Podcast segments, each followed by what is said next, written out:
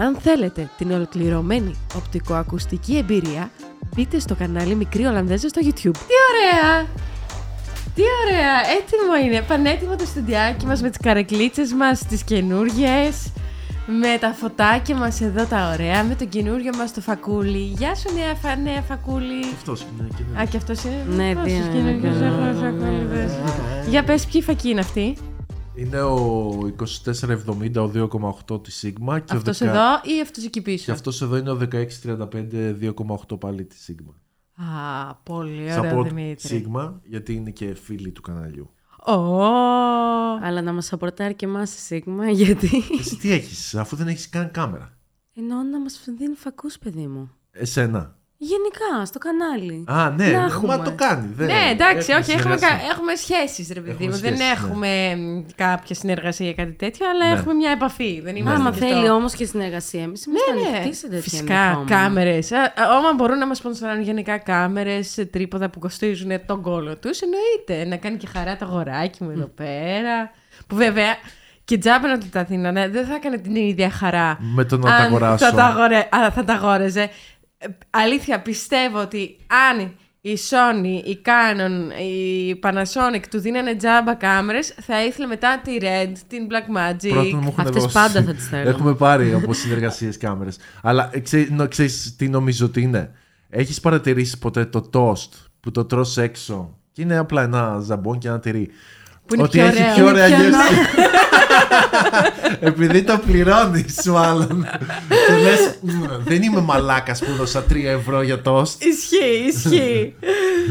Κατά τα άλλα, τι ωραία. Κάνουμε σήμερα πρωί podcast. Η ώρα είναι 12 το μεσημέρι, 12 και 4. Συγκριτικά με όλες τις υπόλοιπες φορές που κάνουμε 5 ώρα το απόγευμα, είναι χαρά. Και είναι πολύ surreal, γιατί τώρα έχουμε το παράθυρο, βλέπουμε τα βουνά, τα χιονάκια. Είναι πολύ ωραία. Να τα κατέβαινα αυτά με το snowboard.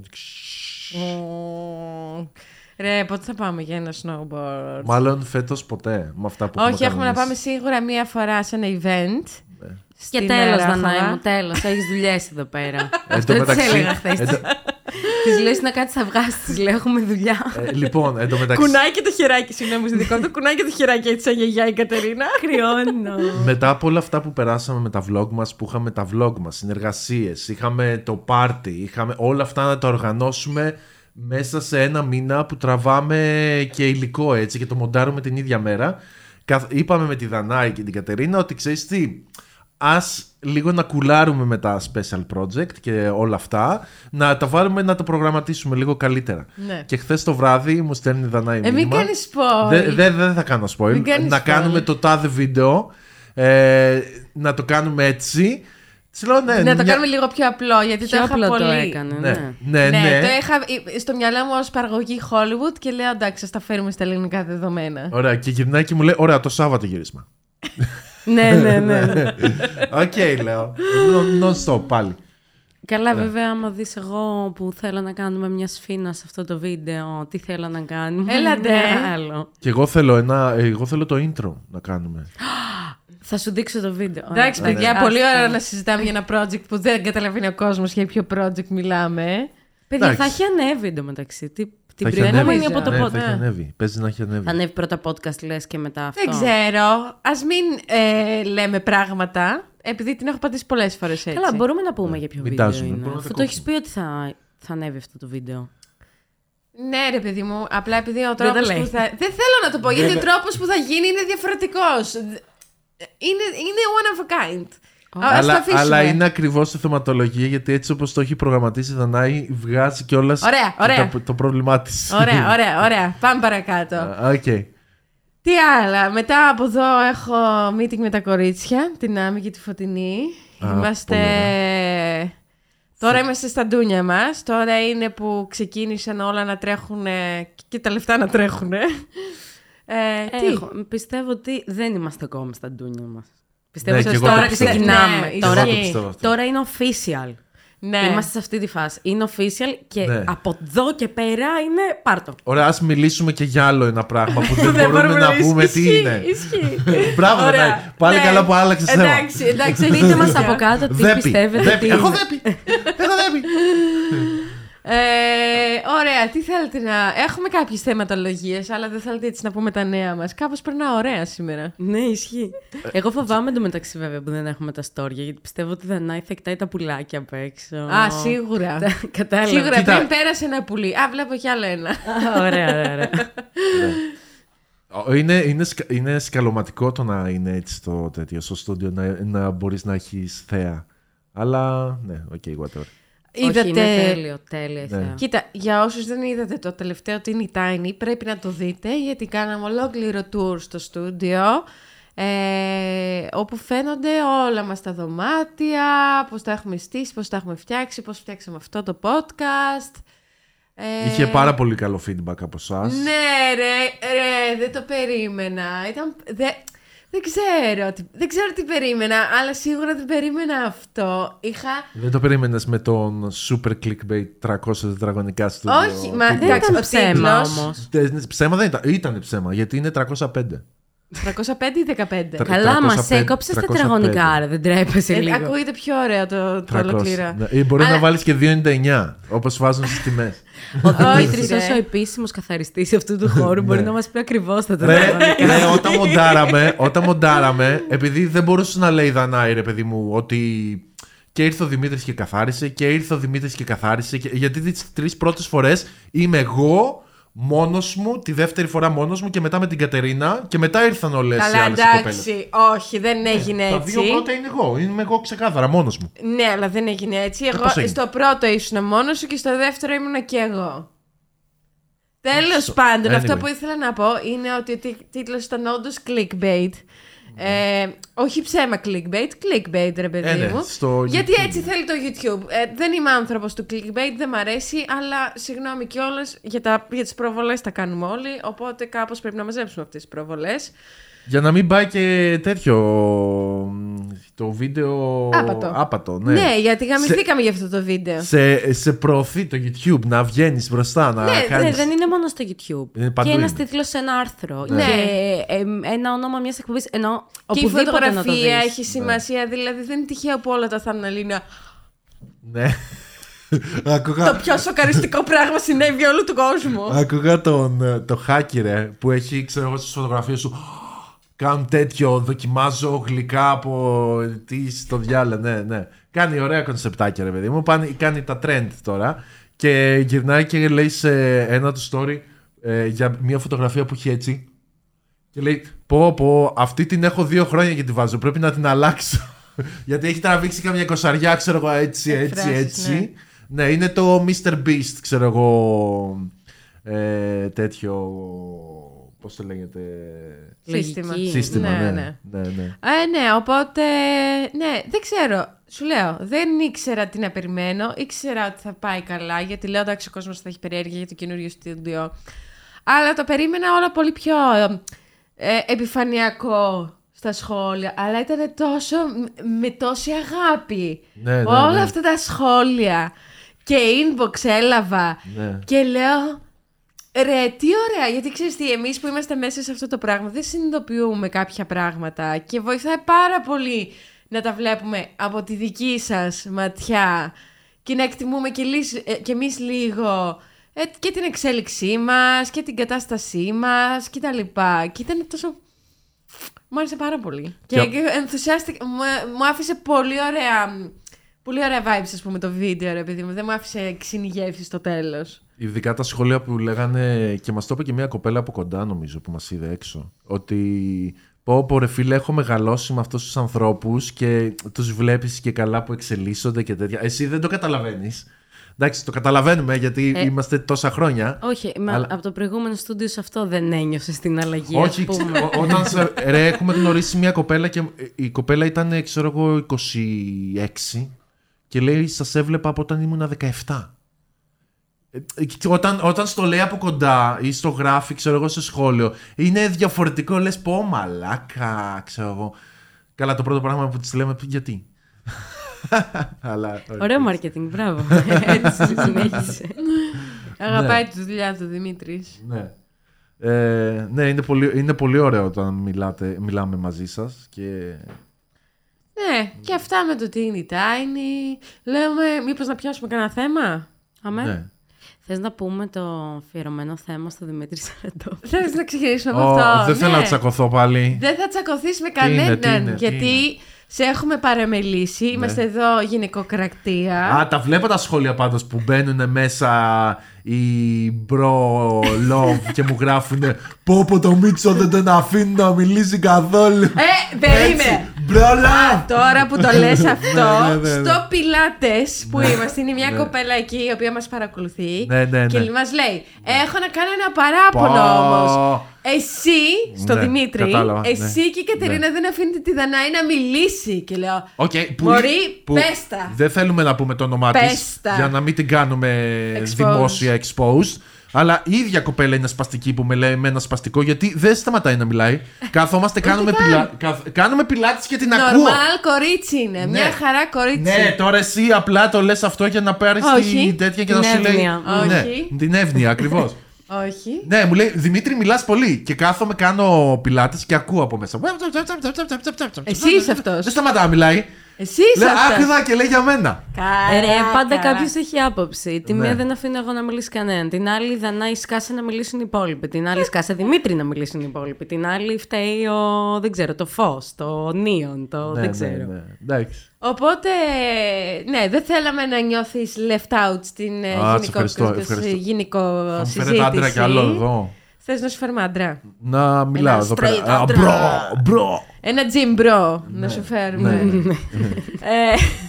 Γελάει η Κατερίνα. Σε κοροϊδεύει, το βλέπεις. Γιατί? Γιατί φαντάστηκα να πηγαίνεις γυμναστήριο με έναν φίλο σου. Gym bro. Ναι, γιατί όχι. Ακριβώς αυτό φαντάστηκα. Και κοιταζόμαστε καθρέφτη. Το θέμα μας είναι για την τριχόπτωση στους άντρες. Α, οκ, δεν έχω τέτοιο θέμα.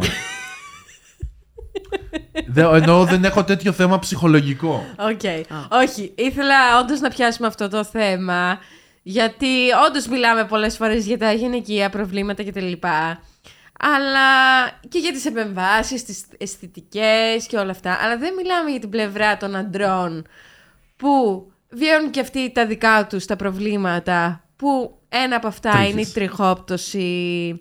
Και ξέρω ότι επηρεάζει αρκετό κόσμο. Κοίτα, είναι πόσο σε επηρεάζει ψυχολογικά. Ξέρω άτομα που τους επηρεάζει πάρα μα πάρα πολύ.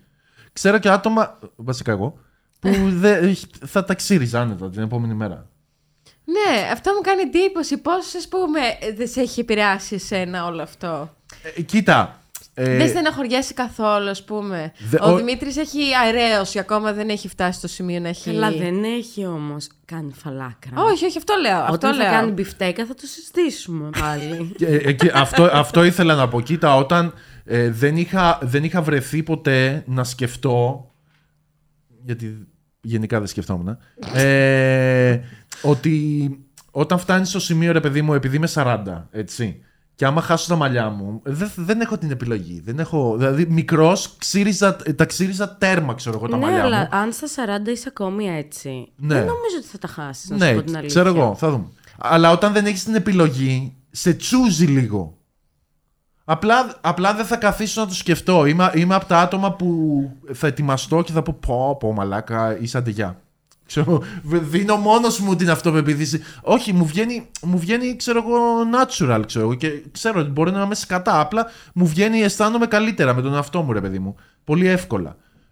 Πώς το κάνεις? Θες να μας κάνεις ένα session ψυχοθεραπείας? Ναι. Πώς να τα βρείτε με τον εαυτό σας? Δώσε συμβουλή στο αντρικό μας κοινό που ίσως βιώνει κάτι αντίστοιχο. Όχι, από όσο έχετε παρατηρήσει, έχω τα προβληματάκια μου κι εγώ μικρά.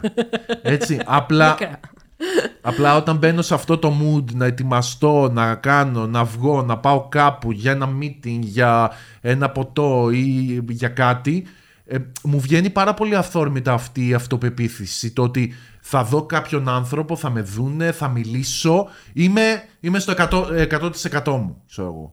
Και ναι, πώς το κάνεις? Δεν ξέρω, μου βγαίνει φυσικά, δεν είναι ότι προσπαθώ. Δεν λέει στον καθρέφτη είσαι όμορφος. Ναι, δεν κάθομαι να το πω. Ναι, δεν το λέω, ξέρω εγώ, να κάθομαι να κάνω. Μα άμα το πιστεύεις, είναι ακόμη πιο δύσκολο από το να το πεις, κατάλαβες? Ναι. Δηλαδή το γεγονός ότι λέω ότι εγώ μπορώ να βγω έξω και να είμαι στο 100% μου, εγώ είμαι σε φάση wow. Ναι, εννοείται. Καλά, πιστεύω κιόλας ότι οι άντρες κοιτάμε λιγότερα λιγότερες ατέλειες πάνω μας. Ναι ρε παιδί μου, αλλά το κομμάτι της τροχόπτωσης είναι μεγάλο κομμάτι για τους άντρες. Δηλαδή ξέρω από πολλούς που έχουν θέμα, άλλος πιο πολύ, άλλος πιο λίγο, άλλος το έχει αντιμετωπίσει, άλλος δεν το έχει αντιμετωπίσει. Ναι. Δηλαδή ξέρω άτομα στον περίγυρό μου. Κοίτα, ξέρεις τι, νομίζω οι περισσότεροι, δηλαδή εγώ δεν σε έχω ρωτήσει ποτέ αν θα σου άρεσα χωρίς μαλλιά. Όχι. Ναι, γιατί χαίστηκα. Αλλά όχι, είναι πολύ σημαντικό. Δηλαδή, όταν ο άλλος είναι με μια κοπέλα, έτσι. Όχι σχέση τώρα 10 χρόνια που εντάξει. Τον ξέρεις τον άλλον απ' έξω.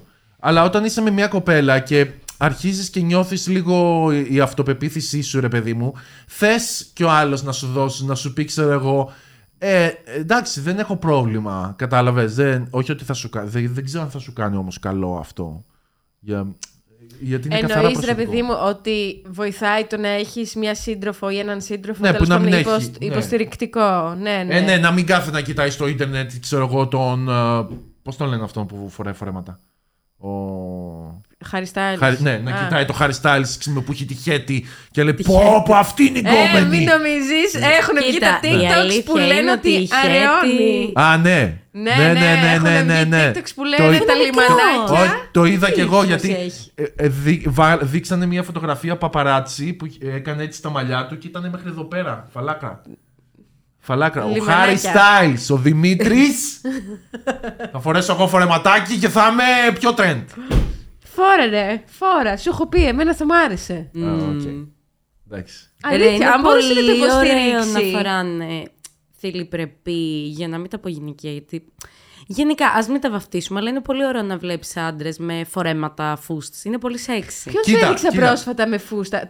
Τον Pattinson νομίζω φορούσε κάπου μια φούστα. Ήτανε μούνος. Κοίτα, και δεν το φοράνε, ξέρεις, σαν τυπικό κοριτσάκι. Ξέρω, εγώ βλέπω έξω με αξεσουάρ. Τώρα εντάξει, παίζει και το τρέντ ότι μπορείς να φοράς γυναικεία γυαλιά. Έτσι. Μα αυτό σου λέω. Εννοώ ότι το φάσμα ειδικά της μόδας είναι πάρα πολύ μεγάλο, γιατί πρέπει να τα βαφτίζουμε. Ναι, αλλά όταν είσαι 40, έτσι, όπως εγώ. Ναι. Άλλη γενιά. Το να κάνεις το βήμα, καταλαβες, εγώ. Το πρώτο πράγμα που θα σκεφτώ είναι ότι είμαι γραφικός όσο δεν πάει. Δηλαδή δεν μπορώ να πάω εκεί στον Pattinson και το τι φοράει ο κάθε trip-hop. Ωραία, ψάχνω το outfit, δεν το βρίσκω προς το παρόν. Το καταλαβαίνω, ότι εσύ ίσως δεν μπορούσες από τη στρίτιλα που είσαι μεγαλώσει να το γυρίσεις στο πιο gender neutral. Άμα ήμουν 25 και μ' αρέσουν και τα νύχια που βάφουν, ξέρω εγώ. Ναι. Καλά, αυτό είναι όμως από πολύ παλιά τα νύχια. Και το μολύβι και το eyeliner. Ήταν κυρίως ροκμπα, ροκάδες και τώρα ας πούμε και trappers, αυτοί που ακούνε trap μουσική, βάφουν νύχια. Αλήθεια. Και βάφουν μαλλί. Εγώ έβγαινα με μεταλλάδες που είχαν eyeliners, νύχια και τέτοια. Και, απλά τότε το παίρνες ότι ήταν και καλά το. Ξέρεις, το όλο vibe μέσα που είχε. Ψάχνω ακόμα το outfit. Δεν ξέρω πώς το είχα δείξει. Εμείς, η δικιά μου γενιά είχε και το Tokyo Hotel. Που ήταν έτσι. Η δικιά σου γενιά. Ναι, ποιανού γενιά είναι το Tokyo Hotel? Η γενιά της αδερφής μου. Ναι. Το 92. Εντάξει, τώρα για 2 χρόνια σιγά. Ναι, και εσύ τώρα για 2-3 χρόνια. Ναι. Άλλη γενιά. Είχε τρέλα με τους Tokyo Hotel. Εγώ δεν είχα. Εγώ Green Day, πομπίλη, έβαφε το νύχι. Μαύρο.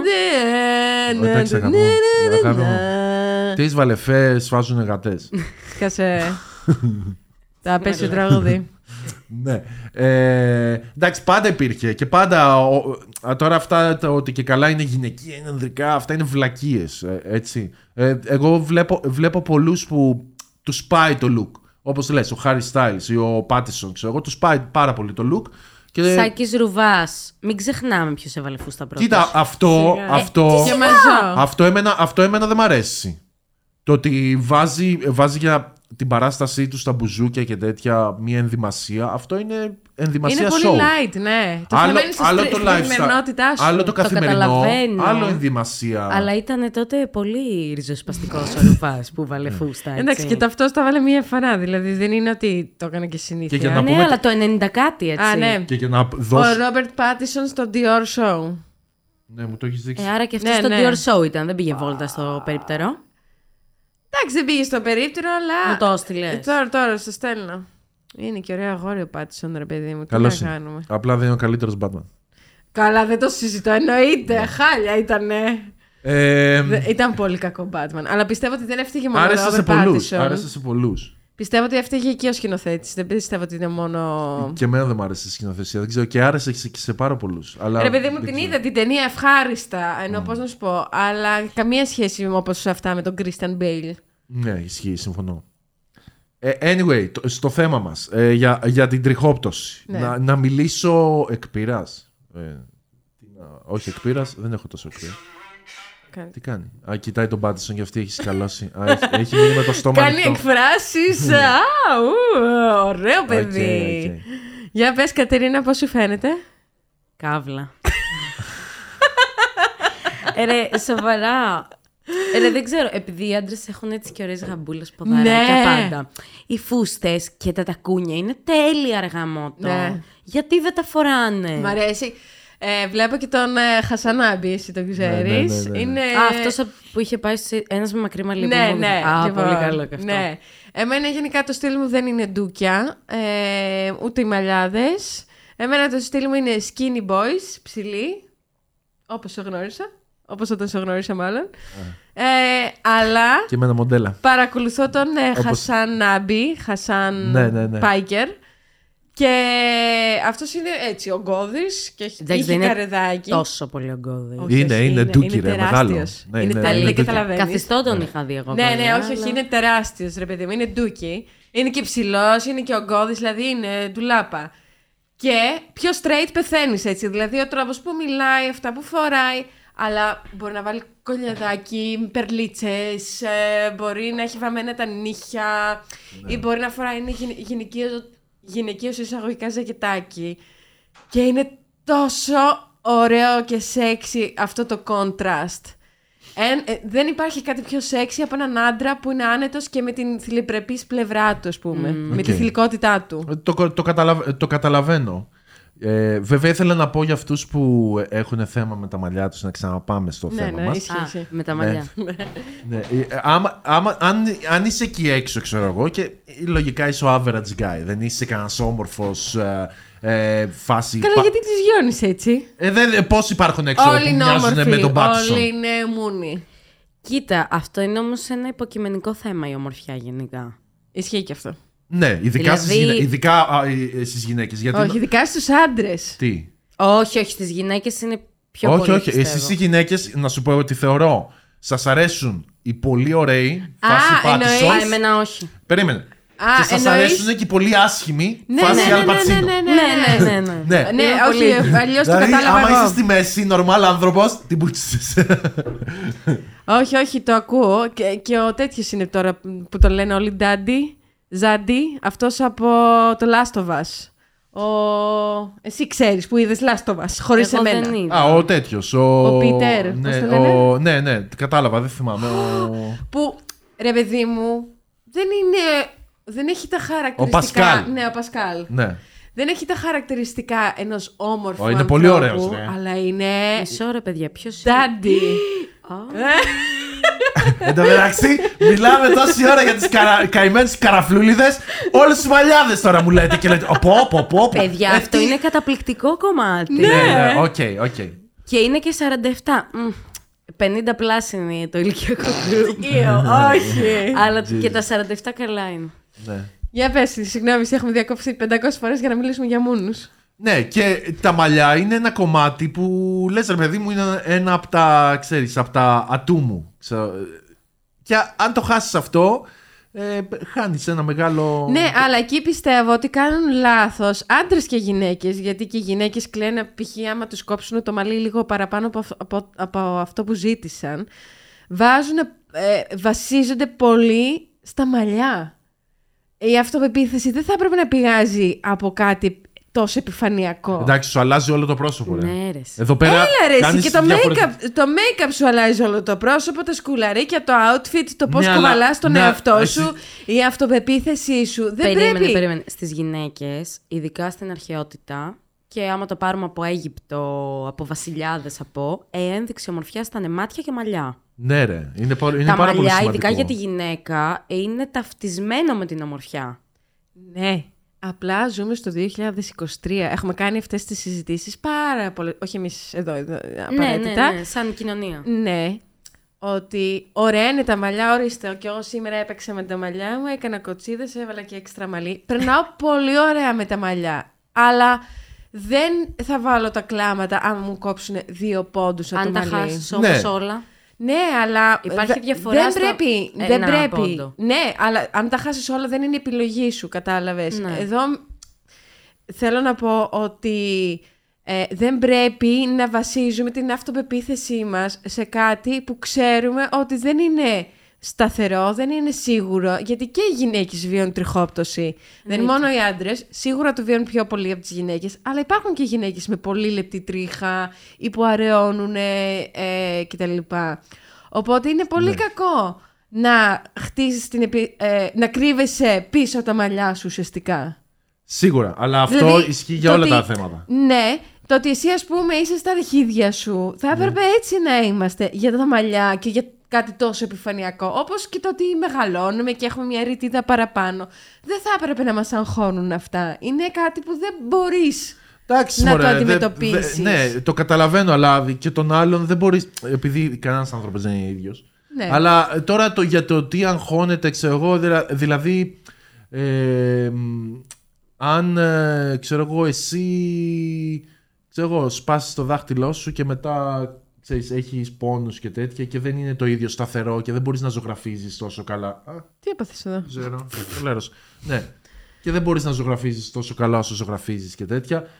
Δεν γίνεται να πεις δεν πρέπει να ανησυχείς, ξέρω εγώ. Και, ναι, αλλά μιλάμε αφού έχει γίνει το πρόβλημα και αφού δεν έχουμε χτίσει την προσωπικότητά μας, άρα ναι, θα σπάσει η αυτοπεποίθησή μας. Για να υπάρχει... Αλλά αυτό θα έπρεπε να έχει χτιστεί πριν εμφανιστεί κάποιο πρόβλημα. Δηλαδή... Ένας άνθρωπος που τον νοιάζουν τα μαλλιά του τώρα και του πέσουν τα μαλλιά, ναι, θα στενοχωρηθεί πάρα πολύ. Ένας άνθρωπος που από πάντα ήταν στα αρχίδια του για τα μαλλιά του, όταν του πέσουν, όπως είσαι εσύ, ας πούμε, είσαι σε φάση πιο χύμα. Αυτό είναι μια δουλειά που δεν γίνεται. Α, λίγο πριν μου πέσουν τα μαλλιά, ας φτιάξω την αυτοπεποίθησή μου. Εννοείται. Ή, αυτό είναι κάτι που χτίζεται από μικρό παιδί, ρε παιδί μου, από τους γονείς σου, το σχολείο σου, το περιβάλλον σου κτλ. Άρα. Δεν θα χτιστεί, γιατί δεν σου μαθαίνει κανένας ότι αν δεν έχεις μαλλιά γαμάς. Όχι, απλά αυτό πηγάζει από παντού, πηγάζει στο...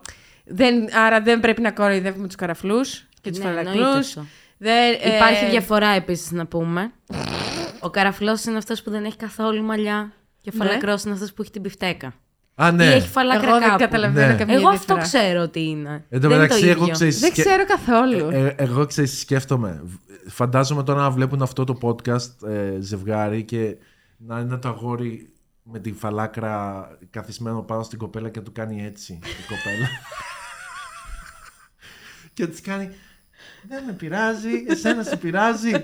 Όχι, και να έχουν τις αμήχανες συζητήσεις ξαφνικά όλοι μαζί. Δεν με πειράζει και να κοιτάει στο κινητό τον Πάτισον. Ναι, αυτό. Anyway, ναι, αν το πάμε κοινωνικά, πάλι θα καταλήξουμε ότι η κοινωνία αυτή και ωραία, εγώ θέλω να σε ρωτήσω το άλλο. Θα έκανες μεταμόσχευση? Ναι, θα έκανα. Α, όντως? Ναι, θα έκανα. Δηλαδή θα έμπαινες στη διαδικασία να ψάξεις γιατρό και τέτοια? Ναι. Και να σου πω για το λόγο που θα έκανα. Για το content. Όχι αλήθεια. Όχι αλήθεια. Από όταν άρχισα τα τελευταία 3 χρόνια που άρχισα να βγαίνω περισσότερο μπροστά στη κάμερα, καταλαβαίνω πως είναι το ψυχολογικό κομμάτι να σε επηρεάζουν πράγματα πάνω σου. Εγώ αυτά δεν αντέχετε. Ναι. Αυτά που φοράς. Δεν λέω ότι με επηρεάζουν. Τη Δανάη, η Δανάη έχει κάνει περισσότερο δουλειά από μένα. Απλά μπορώ να καταλάβω τι πρέπει να κάνεις για να κρατάς, όχι ένα look, αλλά για να μην βαριέσαι κι εσύ τον ίδιο στον εαυτό. Είναι πολύ σημαντικό να μην βαριέσαι τον ίδιο σου. Και αν είσαι φαλακρός, τι θα κάνεις, θα βάφω τα φρύδια μου? Ναι. Ναι, whatever. Okay. Αλλά... Μπορείς να κάνεις τατουάζ στο κεφάλι. Ναι. Oh, nice. Βέβαια πονάει γάματα. Εντάξει, που δεν πονάει πρώτον και δεύτερον δεν έχω κάνει, δεν ξέρω. Δεν είναι το ίδιο. Εντάξει. Αχ, πρέπει να κλείσω καινούριο τετοάζ. Και εγώ θέλω να κλείσω τώρα. Μάλλον το Πάσχα. Εγώ τώρα. Μάλλον το Πάσχα. Σας ευχαριστούμε, γυναίκες, για την προσοχή που δίνετε στο θέμα μας. Σταμάτα, δεν έχω τελειώσει. Έχω και άλλες απορίες. Περίμενε. Τώρα μιλάμε για πρώτη φορά για ένα ανδρικό θέμα, έτσι, που επηρεάζει εκατομμύρια αδερφούς εκεί έξω. Και έχετε πει για τον Πάτισον, έχετε πει για τον Πασκάλ, έχετε πει για τα του, έχετε πει φταίει η κοινωνία. Συγγνώμη, είμαστε και τρεις με δέκα εδώ πέρα. Εκτός από το πρόβλημα. Έλα, σε ρώτησε για την μεταμόσχευση και ήθελα να πω κιόλας. Μα εσύ δεν το έχεις το πρόβλημα, αυτό είναι το πρόβλημα. Ναι. Θα έπρεπε να κλαις λίγο εδώ πέρα. Ναι, για να βγεις το μαλλιά μου. Μάρθα Βούρτση, ναι. Η σκή θα παίζει. Αλλά όχι, ήθελα να πω κιόλας ότι, ας πούμε, ο Κονίλο έκανε τη μεταμόσχευση, το έκανε και βίντεο. Ναι. Να τον πάρουμε τηλέφωνο να μας πει. Τι να μας πει, έχει κάνει φοβερό μαλλί, τι εννοείς να έχεις δει τα τελευταία. Γιατί δεν τον φέραμε να μας πει. Ναι, εντάξει. Να μας κάνει και ένα τουρ. Ναι. Και ήταν πολύ καλό το Κονίλο. Διάβασα και τα σχόλια από κάτω που είχε κυρίως straight κοινό ο Κονίλος, straight άντρες. Και είδα λίγο ότι τους άγγιξε αυτό. Ναι, και ότι κάποιος τους πονάει πολύ που καραφλιάζουν, ας πούμε. Εμένα μισή μου φίλοι κλαίνε. Όσοι έχουν αρχίσει και φαλακράζουν, είναι τύπου στα πατώματα. Τι θα κάνουμε. Πρέπει να το κάνουμε όπως ο Mr. Beast που πλήρωσε χειρουργείο για τον καταράκτη σε 1.000 Αμερικανούς. Να πληρώσουμε για τα μαλλιά. Να πληρώσουμε μεταμοσχεύσεις για μαλλιά. Σε έναν Έλληνα με το budget μας. Όχι, το κάνει συνεργασία με κάποιο γιατρό για να σου κάνει μια καλύτερη τιμή. Ναι, αλλά ήθελα να πω. Χορηγό. Είναι από τα λίγα προϊόντα, υπηρεσίες. Ναι. Αυτό με τα μαλλιά που έχει pink tax. Δηλαδή τα περισσότερα πράγματα στον άντρα δεν έχει. Ναι. Δηλαδή θες να πάρει το σαμπουάν που μου είχε πει ο Άγγελος να παίρνω και καλά που δεν αραιώνουν τα μαλλιά και βοηθάει αυτό που το παίρνεις μόνο φαρμακεία. Ναι. Αυτό το παίρναμε 20. Α, ποιος είναι εδώ. Δεν ξέρω, μα πακέτο πάλι. Κατερινούλα. Εν τω μεταξύ αντανακλά το φως και δεν βλέπω καλά ποιος είναι. Όχι, εμένα το αστείο είναι ότι η δέπη. Ξεκινάει η δική μου δέπη τώρα. Από εδώ. Ερεθίσματα παντού. Πάλι στο θέμα τα κορίτσια. Αυτό έχει 24 ευρώ. Ναι, αλλά αυτό είναι επειδή είναι pink tax ή επειδή είναι φαρμακευτικό προϊόν. Δηλαδή. Αγάπη μου, αφού δεν το παίρνεις από το σούπερ μάρκετ. 24 ευρώ, δηλαδή ας είχε 15. Τα προϊόντα κομματηρίου πόσο έχουν. Πόσο έχει ένα. Μιλάς για φαρμακευτικό προϊόν. Πόσο έχει ένα σαμπουάν γυναικείο φαρμακευτικό. Τόσο. Έχει 24 ευρώ. Και παραπάνω και 30. Τόσο έχει το σαμπουάν κομματηρίου. Αυτά που παίρνω εγώ στο σπίτι, τόσα έχουνε. Και περίμενε ρε φίλε, γιατί μιλήσαμε για το τέτοιο, για τα μαλλιά. Εντάξει, 3.500 ευρώ είναι αυτό που σου τρυπάει τα τέτοια, και όχι αυτό που σου κάνει τη μεταμόσχευση. Αυτό πάει 5.000 που σου παίρνει τρίχες από που σου τις παίρνει, δεν ξέρω, τον κόλλο. Κατσαρές, τα αρχίδια. Κοίτα, μα θες ποτέ έχει ο Μάντοξ πολλές πάντως. Ναι, ισχύταμε έτσι. Μπορεί να έχω και καμιά 3.000 πάνω μου έτσι. Βρήκα εγώ τώρα μόλις. Αυτό έχει 5.000 ευρώ. Δηλαδή τώρα θα πας για τρίχες και θα δώσεις 5.000 ευρώ, ρε φίλε. Αυτό είναι πολλά τα λεφτά. Αυτό δεν είναι pink tax. Όχι, αγάπη μου. Blue tax. Δεν είναι ότι είναι όλα pink tax μόνο και μόνο επειδή είναι πιο ακριβά. Δεν λειτουργεί έτσι. Πώς λειτουργεί? Το pink tax είναι άλλο. Είναι το ίδιο προϊόν, απλά επειδή απευθύνεται σε γυναίκες. Τι έχουμε εδώ πέρα? Τι είναι αυτά, καλέ? Για μένα είναι? Όχι. Α, λες να είναι... Δεν μπορούμε να πούμε τώρα. Φέρε! Φέρε! Α, κάτσε! Βλέπω το λόγο, νομίζω. Ναι, νομίζω ότι είναι παραγγελία. Ναι. Όπως βλέπετε, οι γυναίκες έχουν μπει στο θέμα. Ωραία, να προχωρήσουμε στο επόμενο θέμα μας. Να κάνω μια παρένθεση πριν προχωρήσουμε για να σταματήσουμε να μιλάμε για τρίχες. Εγώ θέλω να πω χαιρετισμούς σε όλους αυτούς εκεί έξω που κάποτε είχαν τζίβες μέχρι τον κόλο και χάσαν όλοι τα μαλλιά τους. Γιατί από το βάρος όσοι είχαν τζίβες χάσανε πολύ μαλλί. Ναι. Και έχω τους μισούς μου φίλους που κλαίνε μετά από αυτή την... Υπάρχουν κάτι 35-40 που έχουν ακόμα την τζίβα και κρατιέται από 3 τρίχες. Και λέω δεν τους πονάει στο κεφάλι. Αλήθεια, εγώ αυτό δεν καταλαβαίνω, τον πόνο. Γιατί ας πούμε εγώ μέχρι το βράδυ, εγώ θα κλαίω με τα κοτσίδια στο κεφάλι μου. Δηλαδή θα πονάω. Και όσοι τις κόβονται στις τζίβες, σταματήστε να τις κρατάτε, please. Ναι, ξέρω πολύ κόσμο που τις έχει κρατήσει. Μου θυμίζει τα Στέφανα γενικά που τα βάζανε σε... Γενικά δεν μου αρέσουν οι τζίβες, γιατί είναι πολύ δύσκολο να τις πλύνεις, που μπορείς να τις πλύνεις, οκ. Okay. Έχω κάνει μια φορά. Ωραία, να ρωτήσω. Έχεις κάνει όλο το μαλλί? Όχι, όχι. Μια βοητουβίτσα εδώ. Κοίτα, έκανα ελεύθερο κάμπινγκ τότε, οπότε οριακά το μαλλί μου ήταν έτοιμο γι' αυτό. Ήταν ένα... Εσύ κοιτάς τον άντρα τα μαλλιά. Ναι. Εγώ έχω και καμία ελπίδα. Πιστεύουμε να σας φτιάξαμε τη διάθεση. Όχι, εγώ να σου πω, έχω κάνει κάτι με άτομα που έχουν και φαλάκρα και μπουφτέκα. Έχω και φίλους γκέι. Έχω και φίλους γκέι, αρκεί να μην προκαλούν. Όχι, κοίτα, εγώ κοιτάω. Δεν με νοιάζει το μαλλί. Το ολοκληρωμένο. Όχι, ξέρεις τι δεν μ' αρέσει? Αυτούς που έχουν την τάση να καραφλιάσουν και προσπαθούν να τα κρύψουν με τα χίλια ζόρια. Εγώ αυτό δεν αντέχω. Ναι. Προτιμώ ή αν δεν έχεις μαλλιά, ξύρισέ τα. Μπορείς να είσαι μόνος. Υπάρχουν αρκετοί καραφλοί εκεί έξω που είναι full hot. Ή μετά αν έχεις μαλλιά, εντάξει, έχεις μαλλιά. Αλλά δεν θέλω απλά να own it, ό,τι και αν έχεις. Okay.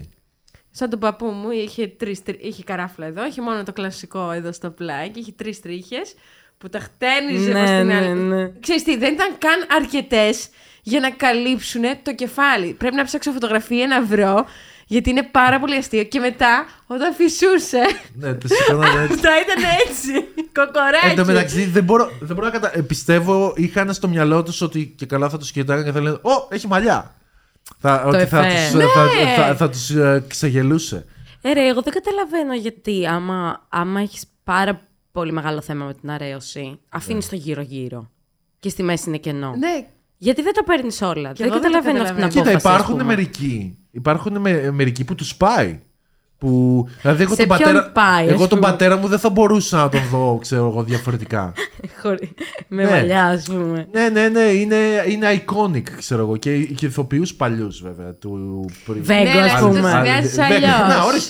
Ναι, μπορούσες τον Βέγκο να τον δεις. Ναι, εσύ το συνδυάζεις αλλιώς. Αλλά άμα είσαι ένας τριαντάρης, ας πούμε.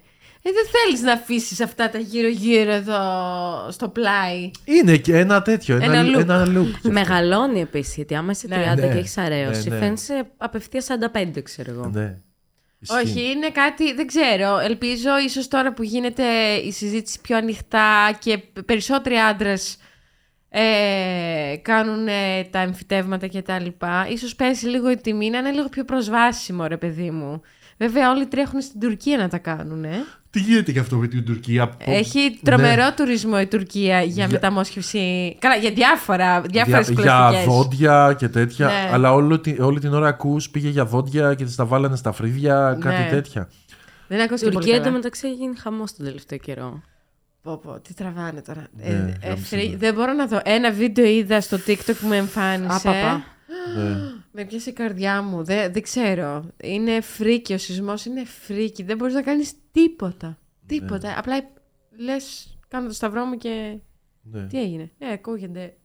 Οι από πάνω μιλάνε λίγο δυνατά, θα πω.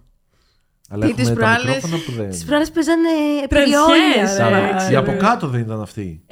Όχι, οι από πάνω. Αφού στο πινακάκι ήταν οι από πάνω μόνο οι τελευταίοι. Ναι. Μπράβο, λόγω κρύου δεν είχαν έρθει γενικά 2-3 μέρες εδώ. Μπορεί να βάζουν τρανσιές για να ζεσταίνονται. Να χορεύουν. Μπορεί. Για να κλείνουν ασφάλειες έτσι με τρανσιά. Πάμε στο επόμενο. Ναι, επόμενο θέμα. Λοιπόν, πάμε σε ένα θέμα τεχνολογίας σήμερα. Μάλιστα. Το οποίο έχει να κάνει με τα smartphone.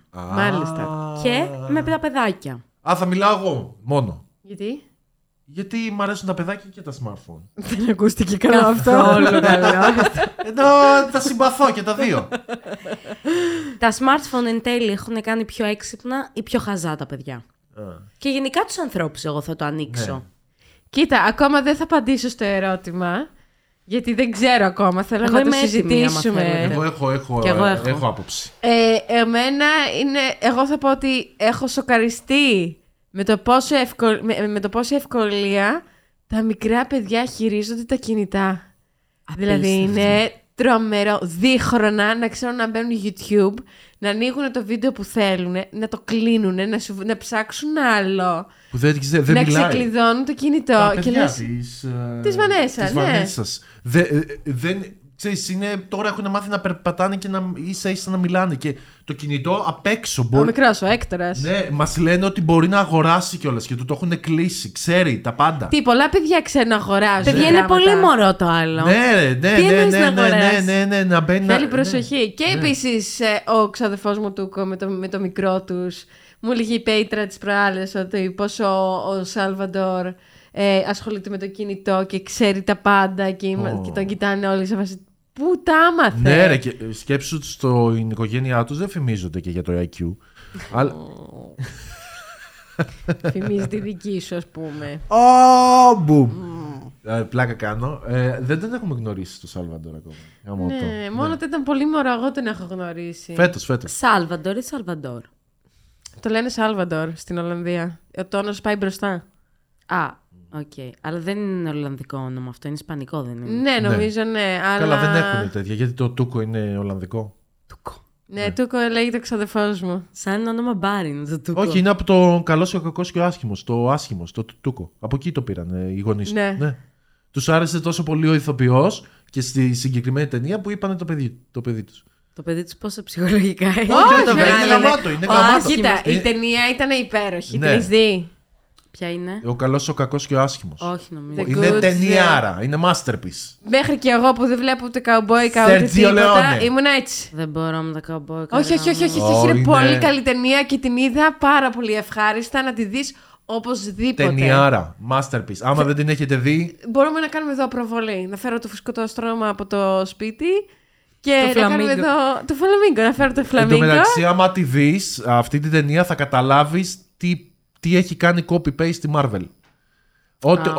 Όλο το pacing που έχει αυτή τη στιγμή η Marvel σε πολλές ταινίες της, ειδικά με το Hero και το Redemption Arc που κάνουνε, είναι spaghetti western. Ναι, άμα το παρατηρήσεις. Στη σχολή, μάλλον εκεί μου δημιουργήθηκε το ψυχολογικό, κάναμε... 2 session. Δηλαδή, ενώ συνήθως περνάγαμε σε ένα μάθημα 3ωρο, 4ωρο, ξέρω εγώ, μία κατηγορία, τα western τα κάναμε 2. Ναι, εννοείται, αφού είναι τεράστιο κομμάτι στον κινηματογράφο. Καλά, ναι, το αμερικάνικο το πλάνο από τα western έχει βγει. Ενώ υπάρχει πλάνο το οποίο έχει βγει από συγκεκριμένο είδος ταινίας. Ναι. Όλα τα άλλα δεν έχουν βγει από κάποιο είδος ταινίας. Ναι, βέβαια τώρα εσύ μιλάς για τα western, τα αμερικάνικα. Όχι, τα σπαγγέτι. Και οι αμερικάνικα θεωρούνται σπαγγέτι. Έχει να κάνει με την εποχή του σπαγγέτι. Σπαγγέτι και καλά θεωρούνται τα western που γινόντουσαν στην Ιταλία σε κάποια φάση. Είχε γίνει χαμός. Ναι. Αλλά πήγε και όλη η παραγωγή εκεί. Με καουμπόιδες. Ναι. Είχε καουμπόιδες στην Ιταλία. Όχι, κάναν τις παραγωγές στην Ιταλία. Γι' αυτό τα λέγανε σπαγγέτι. Είχαν αρχίσει, ρε παιδί μου. Γιατί όμως δεν είναι πιο πολύ έξοδο? Όχι, πολύ παλιά, όταν ήταν τα western, ο ήρωας, ο Αμερικάνος, ξέρω εγώ, οι Αμερικανοί είχαν αυτό. Πάει ο ήρωας με τα λευκά να σώσει, ξέρω εγώ, την κοπέλα από τους Ινδιάνους. Ναι, okay. Ο Λουκι Λουκ. Ναι, και έπαιζε αυτό από το 1940 μέχρι το 1960. Βαρεθήκανε. Και η Αμερική σταμάτησε να κάνει western και αρχίσαν να ασχολούνται οι Ιταλοί, οι Ιταλικές παραγωγές, να κάνει western. Πολλά μέρη, π.χ. στο καλός, ο κακός και άσχημος, είναι στην Ιταλία ή στην Ισπανία. Ναι. Και τα θεωρούσαν πολύ βίτα διαλογής οι Αμερικάνοι αυτά. Αλλά επειδή είχαν το ελεύθερο και καλά το creative control οι Ιταλοί, μπορούσαν να κάνουν ό,τι θέλουν. Και δεν χρειάζεται και να κάνουν... Ο καλός ο ήρωας. Δηλαδή, άμα δεις τον Clint Eastwood, δεν καταλαβαίνεις αν είναι καλός ή κακός. Ναι. Είναι όλοι λίγο ντεμί, ξέρω εγώ. Ναι. Είναι πιο real. Ναι. Ξέρω εγώ. Και... Αυτό μου άρεσε κιόλας από αυτή την ταινία. Ναι. Και έγινε επανάσταση, ξέρω εγώ. Και το πώς τα πλάνα, π.χ. δεν υπήρχε περίπτωση. Αυτό το zoom, το wow, και στα μάτια. Αυτά δεν τα κάνανε γιατί τα θεωρούσαν τσίζι οι Αμερικάνοι. Ναι. Οι Ιταλοί είναι που πηγαίνανε και κάνανε όλα αυτά. Και σκέψου. Δεν πρέπει να βγει τώρα μια western ταινία. Ναι, σκέψου οι ταινίες που βλέπεις, ο καλός, ο κακός και ο άσχημος. Έτσι. Καλά, τότε είχαν και κομπάρσους 8.000. Ναι, είχαν λεφτά. Και νομίζω είναι ένα σκηνικό που είναι οι περισσότεροι κομπάρσοι από 3-4 χώρες. Οι μισοί που λένε τα λόγια μεταξύ τους. Μιλάνε ισπανικά, οι άλλοι μισή ιταλικά, ο άλλος μιλάει αμερικάνικα και τα τραβάνε έτσι. Και μετά πάνε και στο στούντιο και τα κάνουν dub. Αλήθεια. Ναι, και εσύ καθώς εγώ μιλάμε τώρα, κάνουμε το script. Ναι, και μου μιλάς ισπανικά, εγώ σου μιλάω ιταλικά και ο άλλος που μας μιλάει αγγλικά. Και πρέπει να έχουμε και reaction.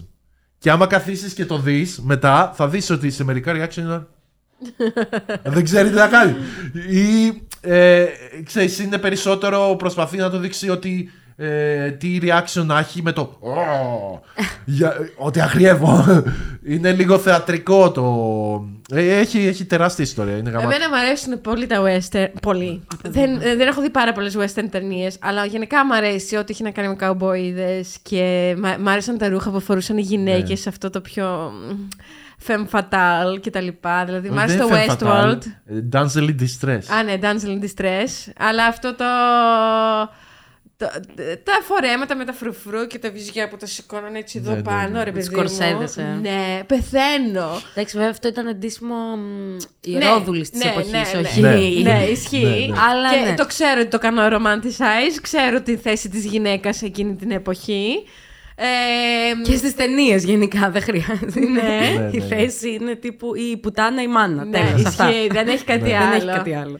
Όχι, παίζει κι άλλη μια θέση. Την πεθαμένη γυναίκα. Και καλά του άντρα που θα πάει να. Του ήρωα που θα σώσει. Και πάει και αφήνει και ένα λουλουδάκι στο τέλος. Όχι, θεωρώ ότι πρέπει να βγει τώρα έτσι μια ταινία. Βαρέθηκα στους υπερήρωες. Πόσους υπερήρωες να δούμε. Εγώ δεν θέλω ούτε υπερήρωες, ούτε western. Μπορεί να βγει μια καλή ταινία. Το TAR. Τι είναι αυτό. Μπες να δεις. Έχουν τρελαθεί όλοι. Πώς γράφεται. TAR. TAR. Τι είναι αυτό, ρε αγάπη μου. Με την Kate Blunt. Πώς το λέει. Α, ναι. Ναι. Έχω ακούσει τα καλύτερα. Πέντε αστεράκια, όλοι γράφουν. Ναι, χαμός έχει γίνει και θέλω. Είναι από τα πρώτα μου να πάω να δω τώρα. Ωραία, πότε βγαίνει. Δεν ξέρω. Ωραία, που στην musical είναι. Δεν είναι musical. Αφού λέει εδώ δράμα musical. Δεν είναι musical, είναι τέτοιο. Αυτή είναι. Πώς λέγεται. Δεν είναι musical, ρε. Είναι μουσικός η Λιδία Τάρ. Ναι. Α, γι' αυτό το θεωρεί. Είναι μουσικός. Και το έχουν πάρει από τα τέτοια, από τα links, νομίζω ότι είναι. Okay. Και... ναι. Από ό,τι κατάλαβα από το τρέιλερ, δεν θέλω να σας κάνω spoiler.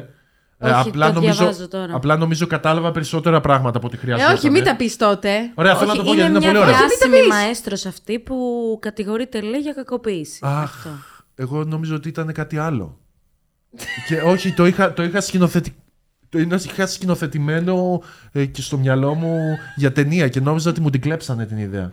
Να την πω. Ναι, όχι, μας την κλέψουνε. Μισό λεπτάκι. Είναι πολύ ωραία. Για να την κλέψω. Να το κόψω. Ωραία. Ναι, μπράβο. Αν μας αρέσει πολύ, να την κόψεις.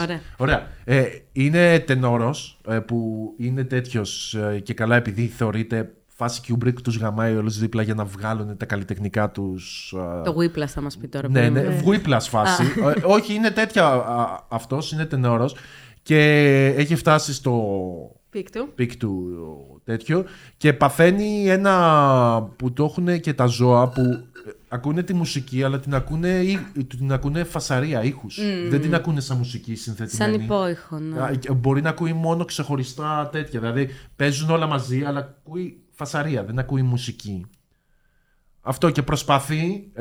Όταν το έχεις αυτό, πρέπει να είσαι σε λίμπιντο ή σε υπερδιέργερση για να μπορείς να έχεις αυτά τα τέτοια.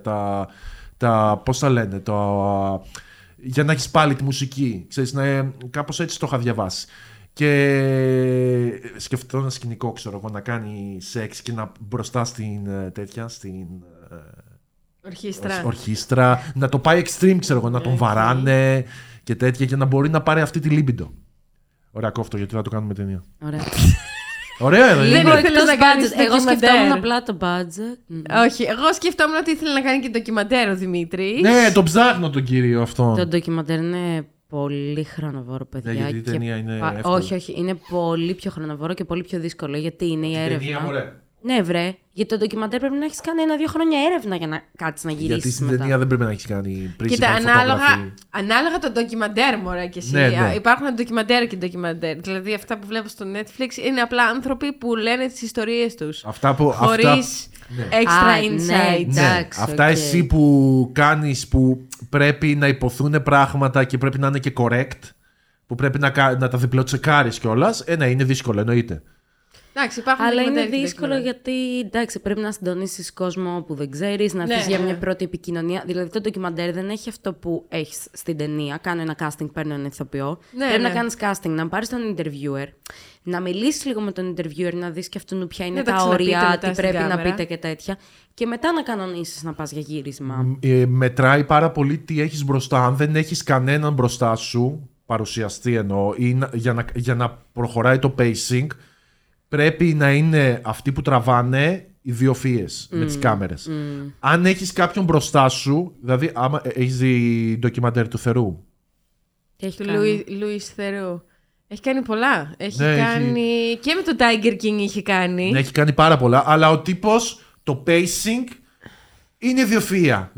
Δεν το αφήνει. Δηλαδή θα κάνει την ερώτηση, την τέλεια, και που θα είναι και ενοχλητική, αλλά θα την κάνει με τον τρόπο να μην τον κάνει να νιώσει άνετα. Κρατάει το pacing τέλεια. Είναι πάρα πολύ δύσκολο. Κατερίνα, κι αυτός Daddy. Απλά δεν μου το βρίσκεται η μαλακία. Louis Theroux γράφεται. Ναι, Theroux. Α, θέλει και ο. Συγγνώμη, με. Είδες. Το podcast με τους Daddy σήμερα. Κι αυτός με μαλλιά. Απλά τον αναφέρω. Εμείς δεν έχουμε πρόβλημα. Εσύ τον ανέφερες. Εγώ... Αν ανέφερες κάποιον καραφλό και ήταν ντάντι, θα το λέγαμε. Δεν έχουμε κανένα θέμα. Εγώ έχω κάνει περισσότερες σχέσεις. Καλά, υπάρχουν ντάντι φαλακροί, απλά δεν είναι του δικού μας γούστου. Δηλαδή. Βιντίζε, τέτοια. Εγώ έχω κάνει περισσότερες σχέσεις με καραφλούς παρά από ότι εσείς. Με καραφλές. Πώς έχεις κάνει? Με μία. Εσείς με καμία. Δεν έχω κάνει, αλλά. Εσύ με πήρες πιπίνη, συγγνώμη, πότε να προλάβω να βρω κάποιον που είναι και καραφλός στην ηλικία που με πήρες? Καλά, το καραφλός δεν έχει. Ήμουνα 21. Δεν έχει να κάνει με την ηλικία. Δεν είχα 21χρονους που είχαν καράφλα. Ήταν από το χωριό. Φαλάκρα, άρα ο καραφρός, άλλο φαλακρός. Το ίδιο πράγμα είναι. Ναι, είναι τα ίδιο. Είναι το ακριβώς. Ο ένας έχει λίγα μαλλιά ακόμα, έχει μια ελπίδα. Ωραία, ποιο ήταν το θέμα μας? Καλά. Τα κινητά. Καλά αυτά. Θέλω να πω σε αυτό το σημείο ότι ο Δημήτρης συνήθως δεν θέλει βοήθεια με τις κάμερες, αλλά ποιο είναι το ένα πράγμα που ζητάει πάντα? Να τα ανοίγουμε τα πορτάκια στο πλάι, δεν έχει νύχια. Ναι, πάντα έβαλα.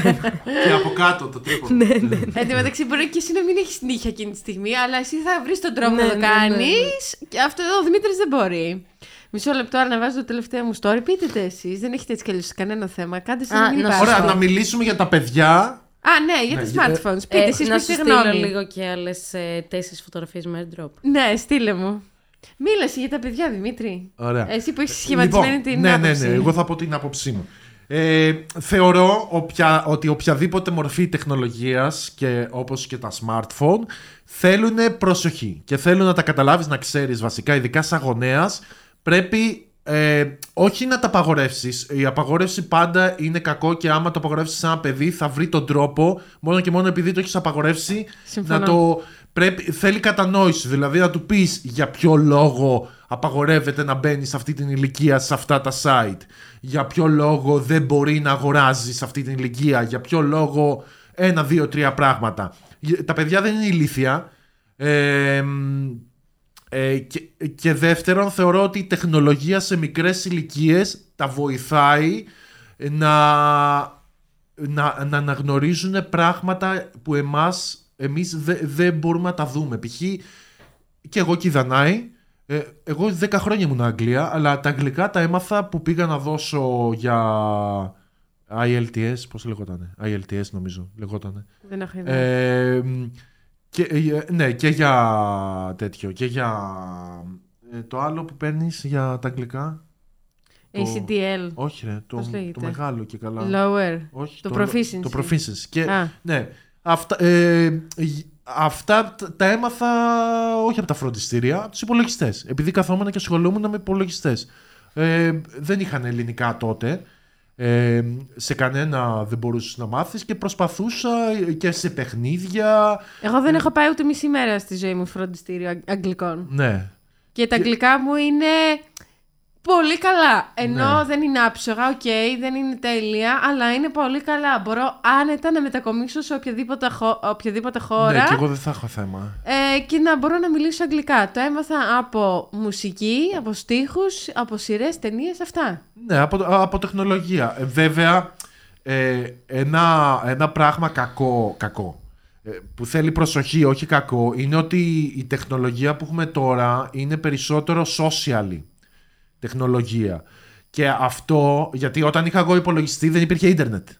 Δηλαδή ναι. ασχολούμουν καθαρά με hardware, με software, το τι μπορώ να του βάλω, το τι θα κάνει και τέτοια πράγματα. Τώρα επειδή είναι social και επειδή όλα αυτά τα μέσα σε οθούν, κάνε share, γνώρισε άτομα, για τις μικρότερες ηλικίες είναι σίγουρα, θέλει σίγουρα μεγάλη προσοχή.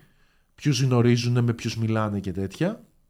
Αλλά πιστεύω οι μικρές ηλικίες, όλα τα παιδιά όταν είναι σε μικρή ηλικία αναγνωρίζουν, ξέρεις, το τι έρχεται μελλοντικά, ρε παιδί μου.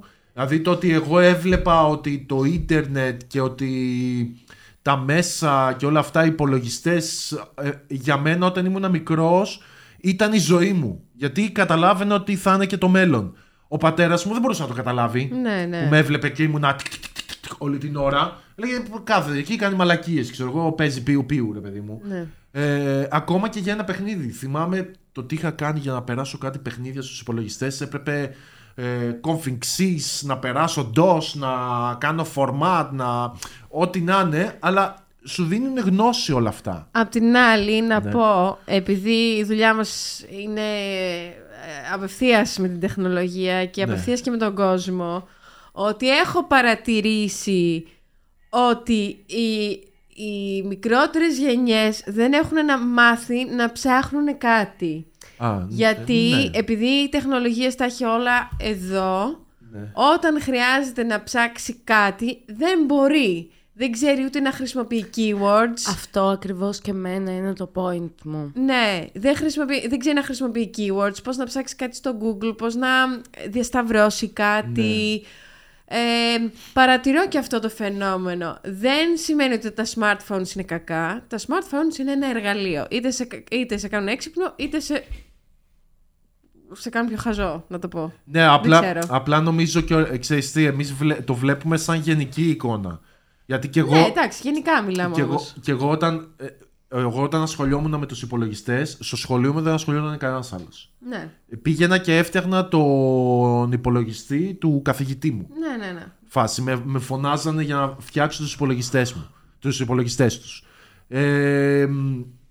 Και μετά όμως, μετά από κάποια χρόνια, π.χ. που πήγα πανεπιστήμιο, άρχισαν να ασχολούνται κι άλλοι. Δηλαδή παίρνει λίγο χρόνο μέχρι ο πολύς κόσμος να ασχολείται. Στην αρχή οι περισσότεροι θα πάνε στα εύκολα. Ναι, αλλά τώρα ασχολείται όλος ο κόσμος. Εσύ μιλάς για τη δική σου γενιά και εγώ σου λέω για την καινούρια γενιά, ότι έχω παρατηρήσει ότι η καινούρια γενιά δυσκολεύεται στο να ψάξει πράγματα. Αν δεν το έχει εδώ, δεν ξέρει πώς να το ψάξει. Και αυτό είναι κακό, γιατί και το ψάξιμο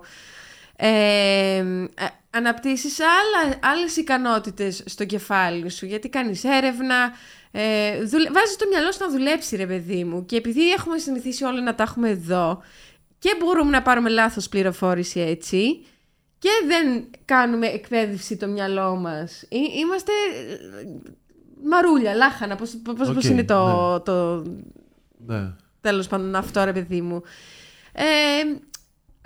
Αυτά βλέπω. Βλέπω και τα θετικά που έχει η τεχνολογία, βλέπω όμως και τα αρνητικά. Οπότε, κλασικά, το μέτρο είναι το καλύτερο, προφανώς. Πρέπει κάπως να βρεθεί ένας τρόπος να διαχειριστούν κάποια πράγματα. Τι εννοώ με αυτό? Εγώ ανακάλυψα πρόσφατα ότι ενώ ήμουν καλή στα μαθηματικά πάντα, έκανα πάντα τις πράξεις με το μυαλό μου. Επειδή τα τελευταία χρόνια, ας πούμε, τα κάνω όλα με το κινητό. συνειδητοποίησα ότι καθόμουν και σκεφτόμουν 6-7. Ναι. Λέω μαλάκα, τη φάση. Ναι. Και κάπου εκεί είναι που όντως πιστεύω ότι αρχίζω και μειώνω τη λειτουργία του εγκεφάλου μου σε κάποια πράγματα, γιατί τα έχω πιο εύκολα στο κινητό, όπως οι πράξεις ή ας πούμε το γεγονός ότι δεν βάζω τη μνήμη μου να σκεφτεί, να θυμηθεί κάτι, το γκουγκλάρω κατευθείαν. Ναι. Ή δεν λέω κάτι ακριβώς όπως το ξέρω, το γκουγκλάρω επίσης κατευθείαν. Δηλαδή πρέπει κάπως να μάθουμε να διαχειριζόμαστε, για μένα, όλα τα tools και τα εργαλεία και όλη τη γνώση που υπάρχει εκεί έξω, και βασικά να το μάθουμε αυτό και στα παιδιά, γιατί εμείς δεν είχαμε Wikipedia όταν πηγαίναμε σχολείο, ναι, να τα γκουγκλάρουμε όλα, να κάνουμε εργασίες και όλα αυτά, που είναι βασικό. Πρέπει να μάθουν και αυτά, να διαχειρίζονται την τόσο πολλή πληροφορία και την τόσο πολλή γνώση, για να μην γίνουν χαζά. Εγώ είχα μια εγκυκλοπαίδεια. Ότι... Εγώ είχα μια εγκυκλοπαίδεια και την έκανα κρεβάτι για τις Μπάρμπι μου. Όχι, εγώ θεωρώ όντως ότι μπορεί να γίνεις πιο χαζός, ναι, αλλά...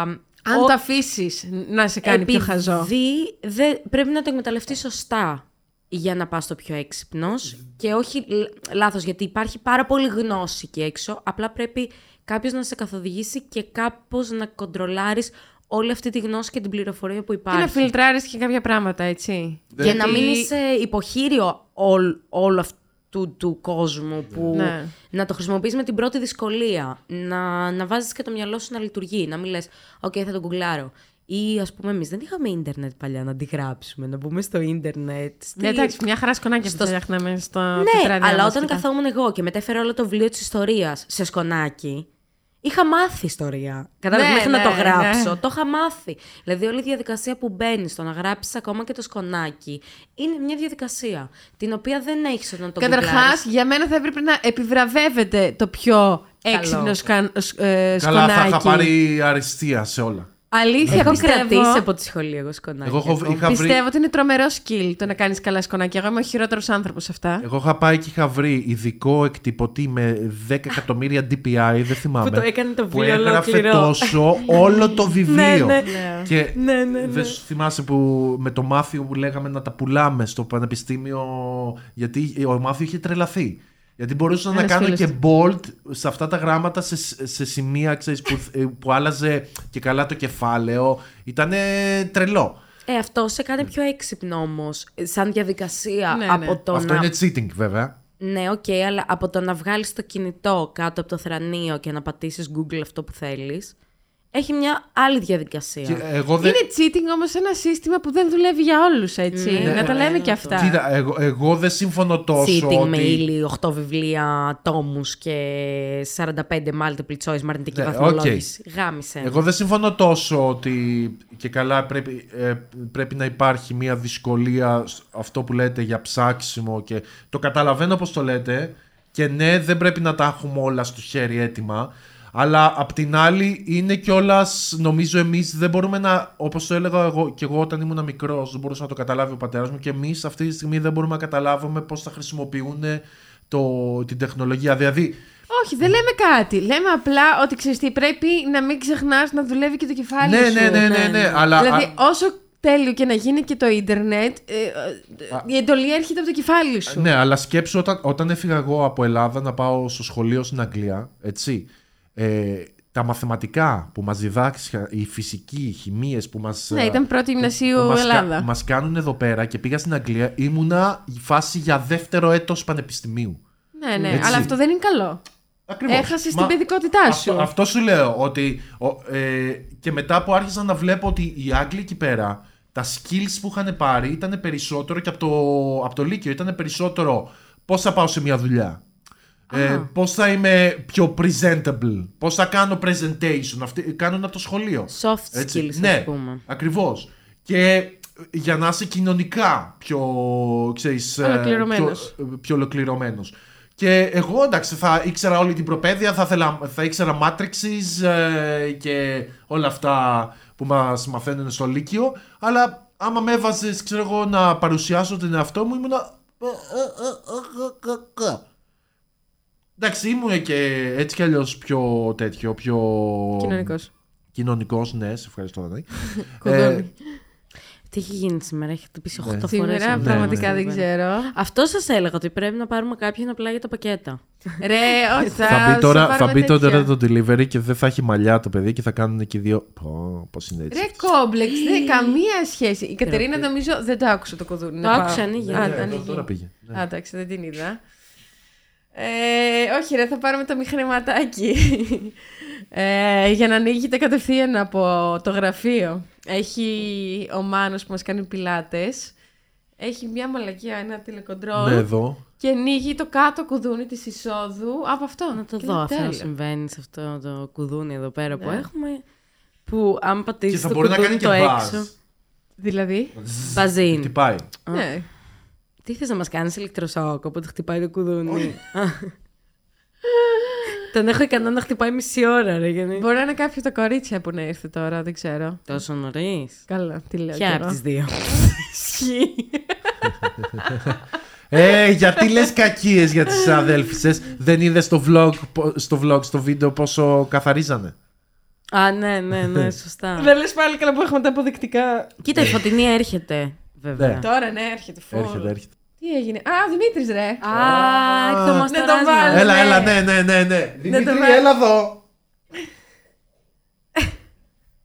Έλα.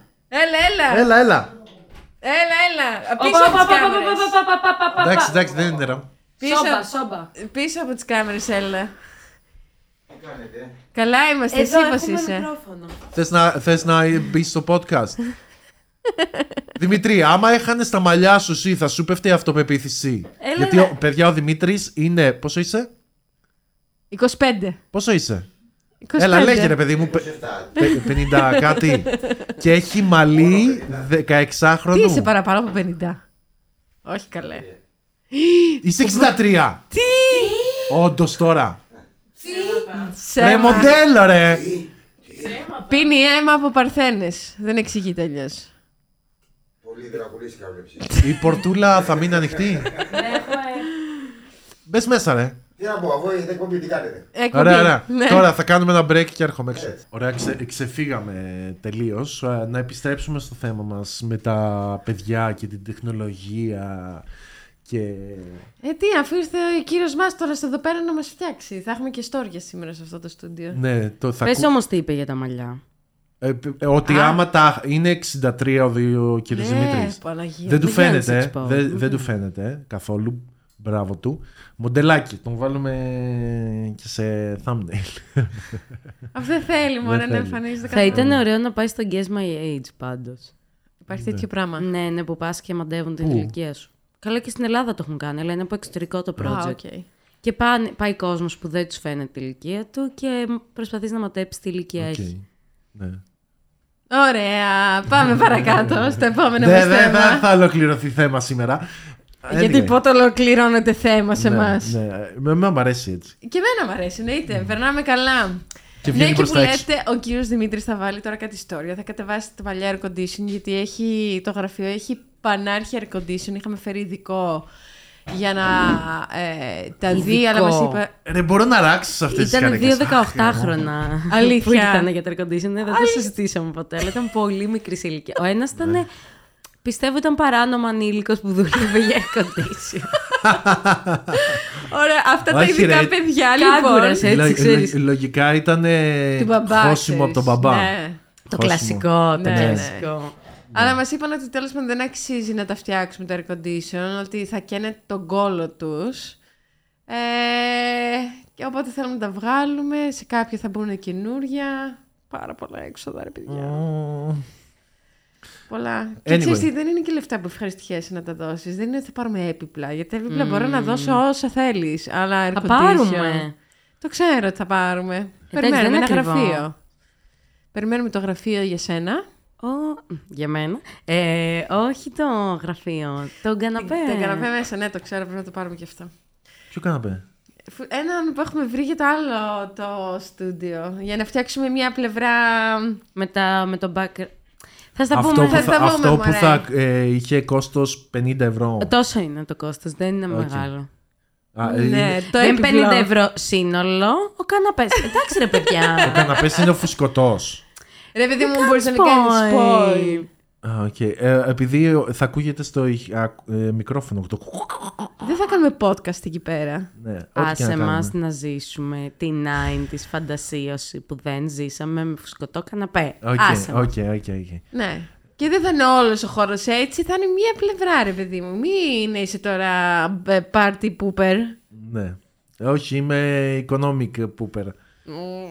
Δημήτρης οικονομολόγος. Πήρα 2 φακούς. Τζάμπα, δεν ήταν τζάμπα. Ήταν σαν τσάμπα, βέβαια, έτσι να το πούμε. Αυτό. Feels like τζάμπα. Άλλο όμως το σαν τσάμπα και άλλο το τζάμπα. Ναι. Ωραία, πάμε στο επόμενο θέμα. Ωραία, λοιπόν. Μιας και είσαι έτσι ξανθούλα και σε βλέπω τώρα. Πάμε σε ένα θέμα που λέγεται προκαταλήψεις γενικά. Ναι. Που ειδικά η ελληνική κοινωνία έχει άπειρες προκαταλήψεις. Όλες οι κοινωνίες έχουν προκαταλήψεις. Οπότε... Ναι, απλά κάπως στην Ελλάδα είναι ακόμα πολύ στην επιφάνεια, ρε παιδί μου. Πολύ ζωντανές. Έχεις δει εσύ στο εξωτερικό δηλαδή. Μην δίνεις ψαλίδι γιατί θα τσακωθείτε. Ναι. Και στην Αγγλία υπάρχουν. Μην περάσεις κάτω από τα μπέιλα. Τέλος πάντων, αυτό σήμερα θα μιλήσουμε για τις χαζές ηλίθιες προκαταλήψεις. Ναι. Χαζές ηλίθιες. Εγώ τις βαφτίζω έτσι. Δεν ξέρω. Νομίζω ότι η πιο αστεία μου φαίνεται αυτό το αν περάσεις κάτω από τα μπέλα θα μείνεις κοντός. Αυτό το εγώ περνούσα πάντα επίτηδες. Πάντα ήμουν σε φάση ας μείνω ρε. Η αδερφή μου κάτω από σκάλες, ομπρέλες. Ομπρέλα στο σπίτι δεν ανοίγεις. Ομπρέλα στο σπίτι. Από πινακίδες που έχουν, ξέρω εγώ, 2 δοκάρια. Ναι, δεν περνάς από κάτω. Ναι, και καλά αυτό δεν περνάς από κάτω. Γενικά όλα αυτά. Η αδερφή μου τη βλέπεις στον δρόμο θα πάει έτσι, θα τα αποφύγει όλα αυτά. Εμένα μου έκανε εντύπωση.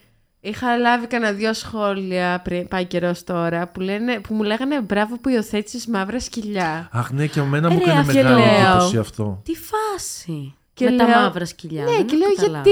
Μου λέει να ξέρεις ότι γενικά δεν τα προτιμούν τα μαύρα σκυλιά. Εμένα δεν μου πέρασε ποτέ από το μυαλό το χρώμα. Βέβαια, όταν είχα την Τζίλη, έλεγα το επόμενο σκυλί μου δεν θα είναι μαύρο, γιατί μου την έσπαγε. Βγάζω φωτογραφία την Τζίλη και η Τζίλη δεν φαίνεται. Κατάλαβες. Και θα κολυμπάει, λέγαμε. Και, ναι, θέλαμε και να κολυμπάει το δεύτερο σκυλί. Ούτε αυτό. Καλά, και ξαναπήρα μαύρο έτσι. Jackpot. Ναι. Και ξαναπήρα μαύρο σκυλί. Και προφανώς αυτό που είπα για τη φωτογραφία ήταν. Για πλάκα, οκ. Αλλά δεν το σκέφτηκα ούτε στιγμή. Μαύρο σκυλί. Κάτι. Δεν ξέρω. Δεν έβλεπα τα χρώμα. Όπως με τη γάτα. Ναι. Όχι σε τέτοιο βαθμό. Ναι. Έχω τέτοιο. Έχω ιστορικό τρίβια. Όχι τρίβια. Και καλά γνώση. Λοιπόν. Για τις Middle Ages που πάει με τις προκαταλήψεις, το Μεσαίωνα, τις γυναίκες που τις βάζανε στην πυρά για μάγισσες. Λοιπόν, όταν ήταν οι Πανόλοι, έτσι, οι Πανόλοι ήταν. Τι Πανόλοι. Και η μαύρη Black Plague, πώς λέγονταν. Ναι, στα ελληνικά. Πανούκλα, μπράβο. Αυτό πέρναγε από τα σιτηρά, πέρναγε στα ποντίκια, έτσι, ναι. Και από τα ποντίκια στους ανθρώπους. Okay. Και τι γινότανε τότε. Ναι. Ποιοι δεν κολλάγανε. Αυτοί που είχαν ήδη. Αυτοί που είχαν γάτες. Γιατί τρώγανε τα ποντίκια. Γιατί οι γάτες τρώγανε τα ποντίκια. Και επειδή δεν κολλάγανε, και επειδή αυτές που θα είχαν γάτες θα ήταν γυναίκες στις περισσότερες φορές, τις λέγανε μάγισσες. Καλά, δεν ήταν μόνο αυτός ο λόγος. Ναι, καλά, δεν ήταν μόνο αυτός ο λόγος, σίγουρα. Αλλά είναι ένας από τους βασικούς για την Πανόλη τότε. Ναι. Και από εκεί έχει περάσει και καλά ότι οι μάγισσες έχουν γάτες και όλα αυτά. Ναι. Ωραία. Εγώ πάντως δεν ξέρω. Πραγματικά τα θεωρώ βλακίες ή που σου λένε μην τα λες, θα τα γρουσουζέψεις. Η μάνα μου δεν μου δίνει λάδι βράδυ. Όντως. Δεν επιτρέπεται από το σπίτι μου αυτό. Να βγει λάδι βράδυ. Γιατί, τι είναι αυτό. Η προκατάληψη λέει ότι δεν βγάζεις λάδι από το σπίτι και δεν δίνεις λάδι το βράδυ. Okay. Γιατί είναι αυτό. Δεν ξέρω. Καλά, οι προκαταλήψεις δεν έχουν γιατί. Ναι. Εντάξει, αλλά... σου λένε κάτι χαζό. Ότι είναι γρουσουζιά. Ναι, κάπως έτσι. Ότι είναι γρουσουζιά. Είναι κακός ιονός. Δεν ξέρω, κάτι τέτοιο. Οκ. Έχω πάρα πολλά τέτοια χαζάρα. Εμένα το πιο σπαστικό που μου έκανε συνέχεια η μάνα μου ήταν άμα καθόμουν έτσι, μου λέει μην κάθεσαι έτσι, δεν κάνει. Α, ναι. Εντάξει, αλλά αυτό είναι και θέμα γένειας. Ποιο αυτό? Θέμα τρόπων. Γιατί δεν κάνει. Αυτό δεν είναι. Μόνοι μας ήμασταν στο σπίτι. Στο σοβουάρ βίβερ δεν κάνει να έχεις τους αγκώνους πάνω στο τραπέζι. Και εμένα μου το έλεγε η μάνα μου. Ναι. Πρέπει να είσαι, ξέρεις, έτσι, ρε παιδί μου. Ναι. Ναι. Βλακίες, οκ, okay, αλλά αυτό δεν είναι τόσο προκατάληψη. Mm. Είναι και καλά συμπεριφορά, ρε παιδί μου. Ένα σχόλιο που έλαβα τώρα πρόσφατα, επειδή τα έχουμε κλασικά πάθει όλα. Η Τσιλή έκανε το χειρουργείο της, είχε πάθει ρήξη χιαστού, μας χάλασε το αμάξι, μάλλον πάει για τα μπάζα. Τι ήταν, να κάνουμε φιελό? Περίμενε. Και μου λέει μία κοπέλα, δεν έχεις σκεφτεί ότι όλα αυτά που παθαίνετε είναι ίσως επειδή... Ήρθε η Κατερίνα. Όχι. Εγώ αυτό θα έλεγα. Όχι, ότι και καλά επειδή τα μοιράζεστε όλα με το κοινό και τέτοια ότι σας ματιάζουνε. Και λέω, όχι, δεν μου έχει περάσει ποτέ από το μυαλό. Απλά πράγματα χαλάνε, άνθρωποι και ζώα κάνουν εγχειρήσεις, δεν είναι κάτι τόσο μοναδικό. Φαίνεται ότι είναι όλα μαζεμένα, αλλά στην πραγματικότητα δεν είναι όλα μαζεμένα. Ενώ όλοι λίγο πολύ θα τους έχει χαλάσει κάτι, θα έχουν κάποιο έξοδο που δεν το περιμένανε. Σε παρακαλώ, το μάτι είναι... ναι, το μάτι νομίζω είναι και το πιο universal. Νομίζω το έχουν και οι περισσότερες χώρες. Ναι. Πώς το λένε, evil eye. Ναι, evil eye. Στην Αγγλία evil eye. She gave me the evil eye. Και από Ασία πλευρά το έχουν πολύ με το μάτι. Παίζει πολύ το μάτι. Της ξεματιάσει μάνα μου με λαδάκι εκεί που η σταγόνα διασπάται στο νερό. Ρε, από τη μία, ναι, τα κράζω αυτά, αλλά από την άλλη, περνάς και καλά. Το culture, το Ελληνίδα μαμά. Ναι. Θα σου πει, έλα παιδί μου να σε ξεματιάσω εδώ με το λάδι. Ή θα σου πει, το βράδυ δεν κάνουμε συγκεκριμένα πράγματα. Όπως αυτό με το λάδι. Ή τι άλλο δεν κάνουμε βράδυ. Και κάτι άλλο δεν κάνουμε. Μπορείς να είναι και μια δικαιολογία για να μην με γυρεύει το βράδυ. Δεν λέμε το φλιτζάνι αφού πέσει ο ήλιος. Θα σας πω εγώ εδώ. Λέει το φλιτζάνι επίσης η μαμά. Τέλειο. Θέλετε να φέρουμε κάποιον να μας διαβάσει το φλιτζάνι? Δεν μου το λέει, ρε. Μου το έχει πει μια φορά στα πόσα χρόνια. Μάλλον είδε κάτι κακό και. Επίσης, εγώ ήξερα όταν κάνεις το τέτοιο, όταν κάνεις. Έχεις μάτι. Πρέπει να πεις από μέσα σου το πάτερ ημών. Αλλά, και να σηκωθείς και να κουνηθείς. Ναι, αλλά there is a catch. Οπα. Λοιπόν, δεν μπορεί αυτός που στο λέει να σου πει να στο μάθει. Όχι, πρέπει να είναι μεγαλύτερος άντρας. Μα τότε πώς θα το μάθω? Δηλαδή πρέπει να βγω έξω να το μάθω από έναν άσχετο. Δηλαδή γιατί αυτό είναι... και να μην είναι και γονιός. Γιατί αυτό είναι barrier of entry. Γιατί δεν... Ωραία, γράφτο. Αυτό. Εγώ πάντα φανταζόμουν ότι λένε το. Στα όρη, στα γρεύουν. Εγώ νόμιζα ότι λέγανε μαλακίες. Γιατί έτσι έκανε μαλακίες. Και μετά χασμουριτό επίτηδες. Το κλασικό.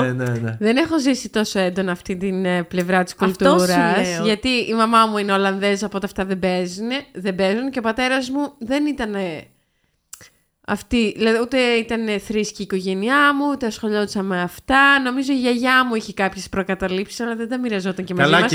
Γιατί ο παππούς μου την κορόιδευε full, οπότε δεν τα έλεγε και μπροστά του και μπροστά μας. Η ομπρέλα μες στο σπίτι. Ναι. Καλά και εμείς δεν ήμασταν σαν τους Ινδιάνους.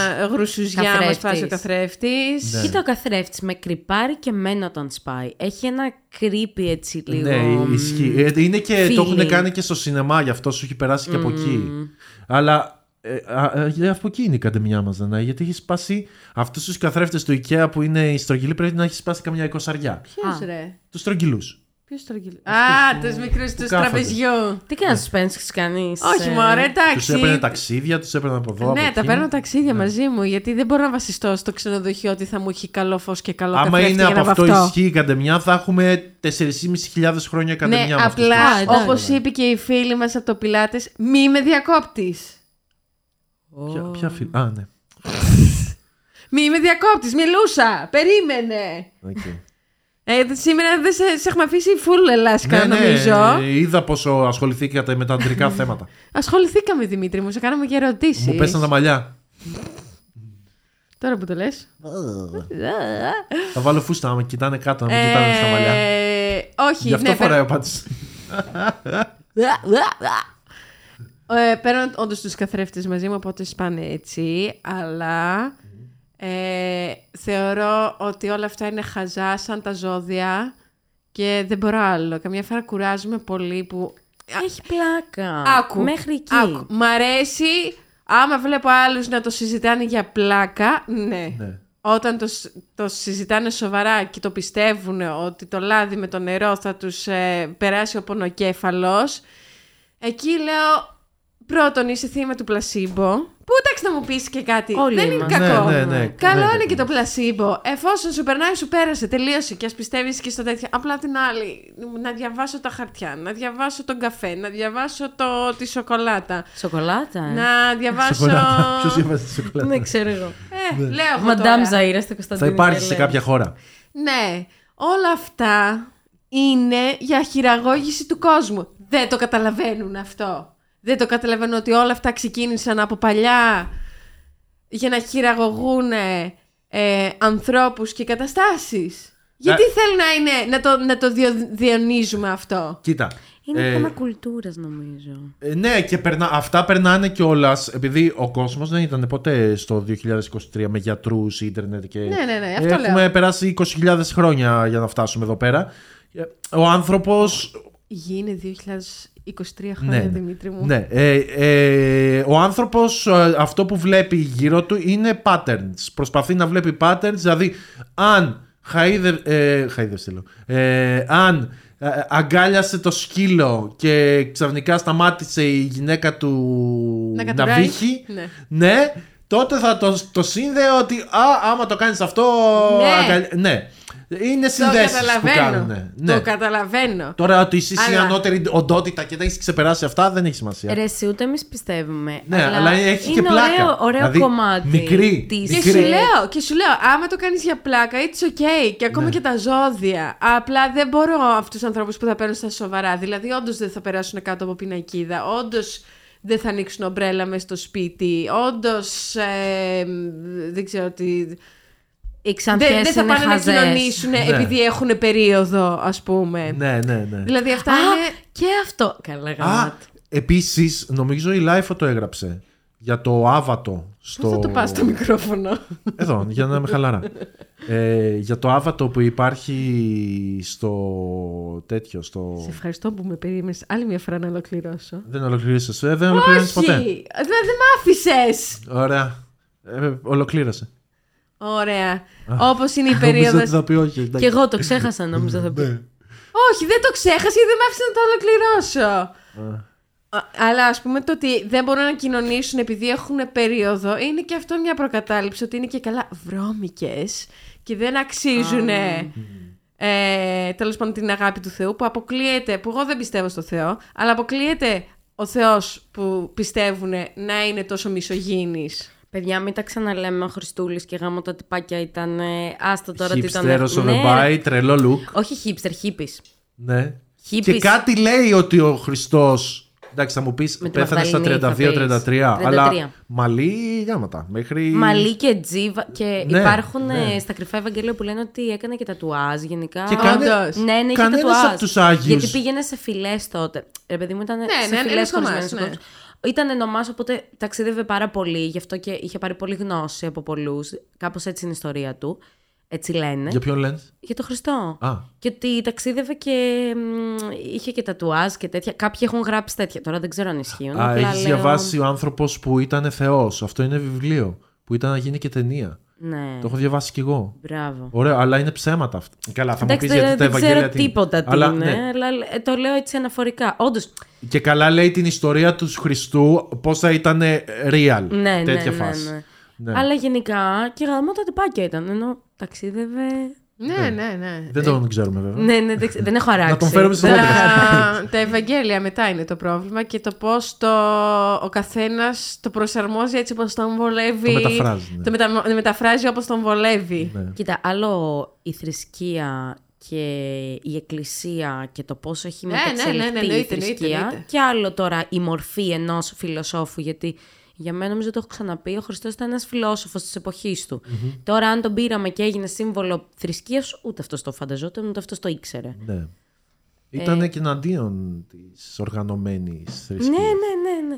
Καταρχάς, έχετε δει κάτι TikTok Που... Το ότι εσύ μιλάς για TikTok με ξεπερνάει. Ναι, Reel το είδα εγώ. Το οποίο θα το έχεις δει εσύ πριν 2 χρόνια λογικά. Okay. Αλλά είναι και καλά, ξέρεις, κάνουν remake και καλά ότι πάνε στον παράδεισο. Και πάει ένας τυπάς και λέει: Μπορώ να έχω τα super powers του Ιησού.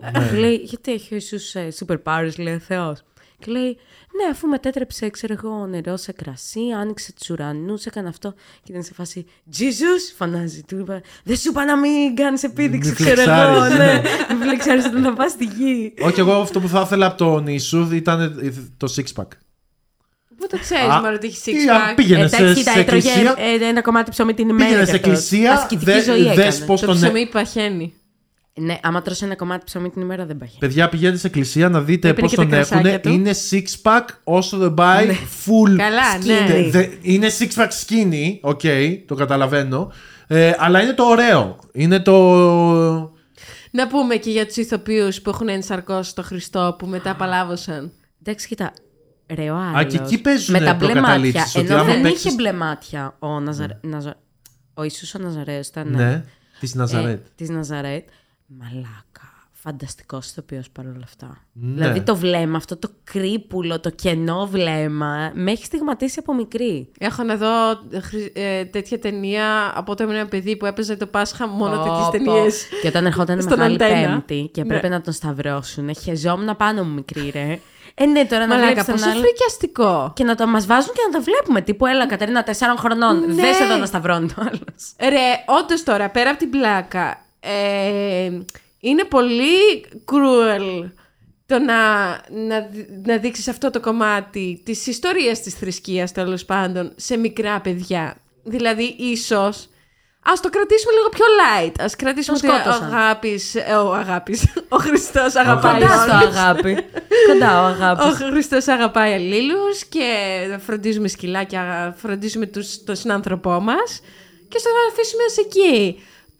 Τώρα η σταύρωση, το γεγονός ότι ο άλλος πρόδωσε τον φίλο του, ας πούμε, αυτό μου ήταν και ωραίο, αυτό πολύ βαρύ. Όχι, γιατί είναι ωραίο, γιατί σου λέει ότι κοίτα να δεις από τον περιγυρό σου θα τη βρεις, ας πούμε, σε φάση, ηθικό δίδαγμα. Εγώ νομίζω ότι προσθέτεις το δέος, ξέρεις, ότι είναι τόσο αίματα, πόνος και τέτοια, είναι υποσυνείδητο, ξέρεις, ώστε να περάσεις, ξέρεις, ότι έζησε και εμάς τον πόνο, μας καταλαβαίνει στον πόνο και σε όλο αυτό μέχρι το ανώτατο σημείο. Γιατί εγώ δεν θυμάμαι ποτέ τον εαυτό μου να πιστεύει, αλλά ακόμα και τώρα άμα μπω Πάσχας σε εκκλησία... το δέος το έχω. Εντάξει, είναι επίτηδες φτιαγμένες οι εκκλησίες έτσι. Όχι μόνο από την αρχιτεκτονική, αλλά κάτι έχουν ένα vibe, ρε παιδί μου. Ναι, αλλά αυτό είναι επίτηδες. Ναι, εννοείται ότι είναι επίτηδες. Είναι επίτηδες φτιαγμένες οι εκκλησίες και οι καθολικές και οι ορθόδοξες για να νιώθεις μικρός. Ναι. Οι ψαλμοδίες είναι όλες υποτονικές για να σε βάζουν σε ένα mood. Οκ, που το καταλαβαίνω, άμα θες να κάνεις προσευχή ή κάτι τέτοιο, φαντάζομαι δεν θες ένα upbeat τραγουδάκι. Ναι. Τι λες ρε, καθολική στην Αμερική. Hallelujah, Jesus. Ναι. Αυτό είναι το πιο fun. Εκεί θα πήγαινα κι εγώ. Όχι, εμένα κάνουν χοροδία και χορεύουν και τραγουδάνε. Ήταν να πάω στο Παρίσι γάμωτο και δεν πήγα σε τέτοιο. Κρίμα. Και θέλω να πάω κάποια στιγμή να δω πώς είναι. Εγώ το θεωρώ λίγο σπαστικό αυτό. Όχι, να τραγουδάς και τέτοια. Τι λες ρε, αυτά είναι τέλεια. Αυτά είναι τέλεια. Μ' αρέσουν πάρα πολύ. Μ' αρέσει γενικά τραγουδάκια. Δεν ξέρω αν έχετε το γλυκή μου air. Ναι. Αυτό είναι κομματάρα. Αυτό είναι, το έχω ξαναπεί αυτό. Όχι, εμένα μ' αρέσει η βυζαντινή μουσική. Εντάξει, θα καθίσω να ακούσω. Όχι, εμένα η βυζαντινή μουσική. Αλλά μ' αρέσει αυτό το vibe. Το ότι βγάζει αυτό το vibe, ρε παιδί μου. Μπορεί κιόλας να μιλάω επειδή είμαι. Γαλουχημένος να το παίρνω ότι είναι θεϊκό. Αυτή η μουσική ταιριάζει στο Θεό που μου έχουν μάθει. Ναι. Okay. Άμα ήμουνα κι εγώ στο Bronx και δεν ξέρω στο Mississippi και κάναμε τα. Όχι, εμένα αυτά μου αρέσουν.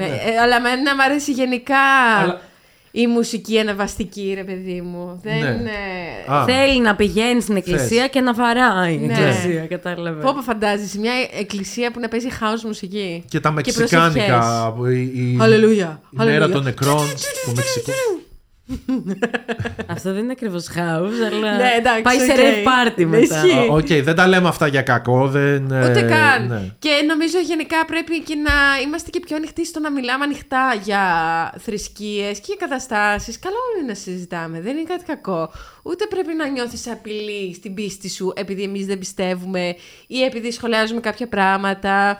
Καθένας κάνει τη ζωούλα του και το θέμα μας είναι να μην κάνουμε κακό στον άλλον. Τώρα, αν πιστεύεις στον Θεό, στον Αλλάχ, στη φύση, στον Βούδα, στον Βούδα, όχι φλάβα, τον Κρούς, επειδή είναι στο Scientology. Αρκεί να μην κάνεις κακό σε άλλους, νομίζω από εκεί και πέρα. Ωραία. Disclaimer end. Ναι. Ναι, όχι, εγώ συμφωνώ σε αυτό. Απλά να έχουμε στο νου μας ότι όπως εμείς σεβόμαστε, τουλάχιστον εγώ προσπαθώ να σέβομαι ποιον άνθρωπο πιστεύεις σε οτιδήποτε, γιατί δικαίωμά σου είναι. Έτσι να σέβονται και αυτοί που πιστεύουν τους ανθρώπους που έχουν επιλέξει να μην πιστεύουν σε κάτι. Συμφωνώ. Γιατί και οι δύο συνειδητές επιλογές είναι. Ναι. Και καμιά φορά τρώμε τον backlash ότι αθέοι και αυτό και. Ενώ δεν έχουμε πει κάτι στην ουσία. Οκ, εντάξει, κάποια memes είναι ωραία. Είναι πολύ ωραία. Μα εγώ δεν πιστεύω. Αυτό δεν καταλαβαίνω. Κυκλάκια ο Ιησούς με το χέρι. Και να πιστεύεις. Δηλαδή, μπορείς να κάνεις και λίγο χιούμορ. Ναι, μα και ο Χριστός έκανε χιούμορ. Νομίζω υπάρχει μια ιστορία που έκανε. Κάτι. Δεν έχω ιδέα. Δεν το θυμάμαι. Αλλά το χιούμορ πρέπει να είναι μέσα στη θρησκεία σου. Και ξέρεις τι, το χιούμορ δεν αναιρεί τίποτα. Ούτε δεν αναιρεί μια σοβαρή κατάσταση. Δεν αναιρεί τις στιγμές που εσύ νιώθεις την ανάγκη να επικοινωνήσεις με το Θεό σου.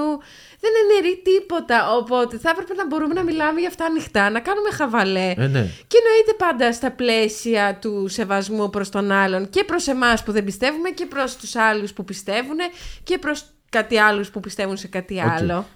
Όπως και με τις προκαταλήψεις αντίστοιχα. Ότι εγώ, ας πούμε, σέβομαι περιόριστα τη μάνα μου. Καλά, εγώ τη βάζω και με ξεματιάζει κιόλας τη μάνα μου. Περνάω τέλεια. Όχι, είναι το κλασικό. Μαμά, ξεματιάσέ με. Καλά, ίσως. Και είναι και σημείο επαφής. Και εγώ το έλεγα στη γιαγιά μου, αλλά είναι σημείο επαφής. Και εγώ δεν το πίστευα. Και εγώ δεν θα πω σε κανέναν μην πιστεύει σε αυτά τα πράγματα. Αλλά μου πει. Δανάη, μη φας λάδι μετά τις 10. Θα του πω εντάξει, όχι. Αυτά κάντε εσύ. Εγώ άσε με να κάνω ό,τι θέλω. Παιδιά, η ντροπή. Μεγάλη εβδομάδα που έβγαινα και έπαιρνα. Όχι μόνο σουβλάκι. Έβγαινα και έπινα. Εγώ τότε έπινα φραπέ γλυκό με γάλα. Και ερχόταν να παραγγείλω, ξέρω εγώ, το παιδί και έλεγα ένα φραπέ γλυκό με γάλα. Και σταματάγαν όλοι και έκαναν.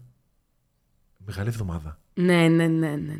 Λέμε μαλάκα, άσε με τώρα. Λοιπόν, πλέον δεν είναι έτσι βέβαια. Αλλά πριν χρόνια, άμα δεν είστε, ήσουν δαχτυλοδειχτούμενος. Ναι. Εγώ παίζει δεν έχω ξαναπεί αυτή την ιστορία, αλλά θα την πω για τους καινούριους. Όταν ήρθα Ελλάδα από μια μη θρησκευόμενη κοινωνία, ήρθα στο Ναύπλη και όλες πιο κλειστή πόλη, πιο κλειστή κοινωνία, ρε παιδί μου. Τα γενέθλιά μου είναι 5 Απριλίου, οπότε καμιά φορά πέφτει Μεγάλη Εβδομάδα. Και φέτος νομίζω. Μπορεί, δεν ξέρω. Και ήμουν στην τάξη και είχα γενέθλια. Οπότε θα κερνούσα τα παιδάκια σοκολατάκια. Σαν παιδάκι κι εγώ. Μου έκανε τέτοιο shaming η δασκάλα. Επειδή ήταν Μεγάλη Εβδομάδα. Καλά σου έκανε. Αυτή ήταν και full θρησκευόμενη, δεν ήταν. Ήτανε full θρήσκεια, ρε παιδί μου, αλλά μαλάκα ήμουνα τρίτη δημοτικού, χέσε με. Με έπιασε από το χεράκι και Δανάη δεν κάνει αυτά τα πράγματα εδώ. Μου έκανε κανονικό κήρυγμα για τα σοκολατάκια που έφερα. Σε ένα παιδάκι, μου έκανε θρησκευτικό κήρυγμα. Δεν θα το ξεχάσω ποτέ. Μου έρχεται να τη βρω τώρα και να της κάνω μια συζήτηση, να της πω 5 πράγματα να της πω. Ευγενικά, δεν θέλω να την τέτοιο, αλλά...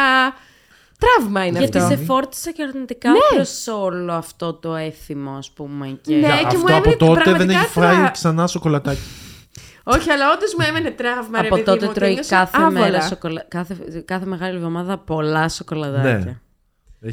Νομίζω είναι αυτό το παιδί, Δανάη. Δεν είναι το παιδί που θα σταμάταγε να τρώει σοκολατάκια. Είναι το παιδί που θα τρώγε πάρα πολλά σοκολατάκια αντιδραστικά.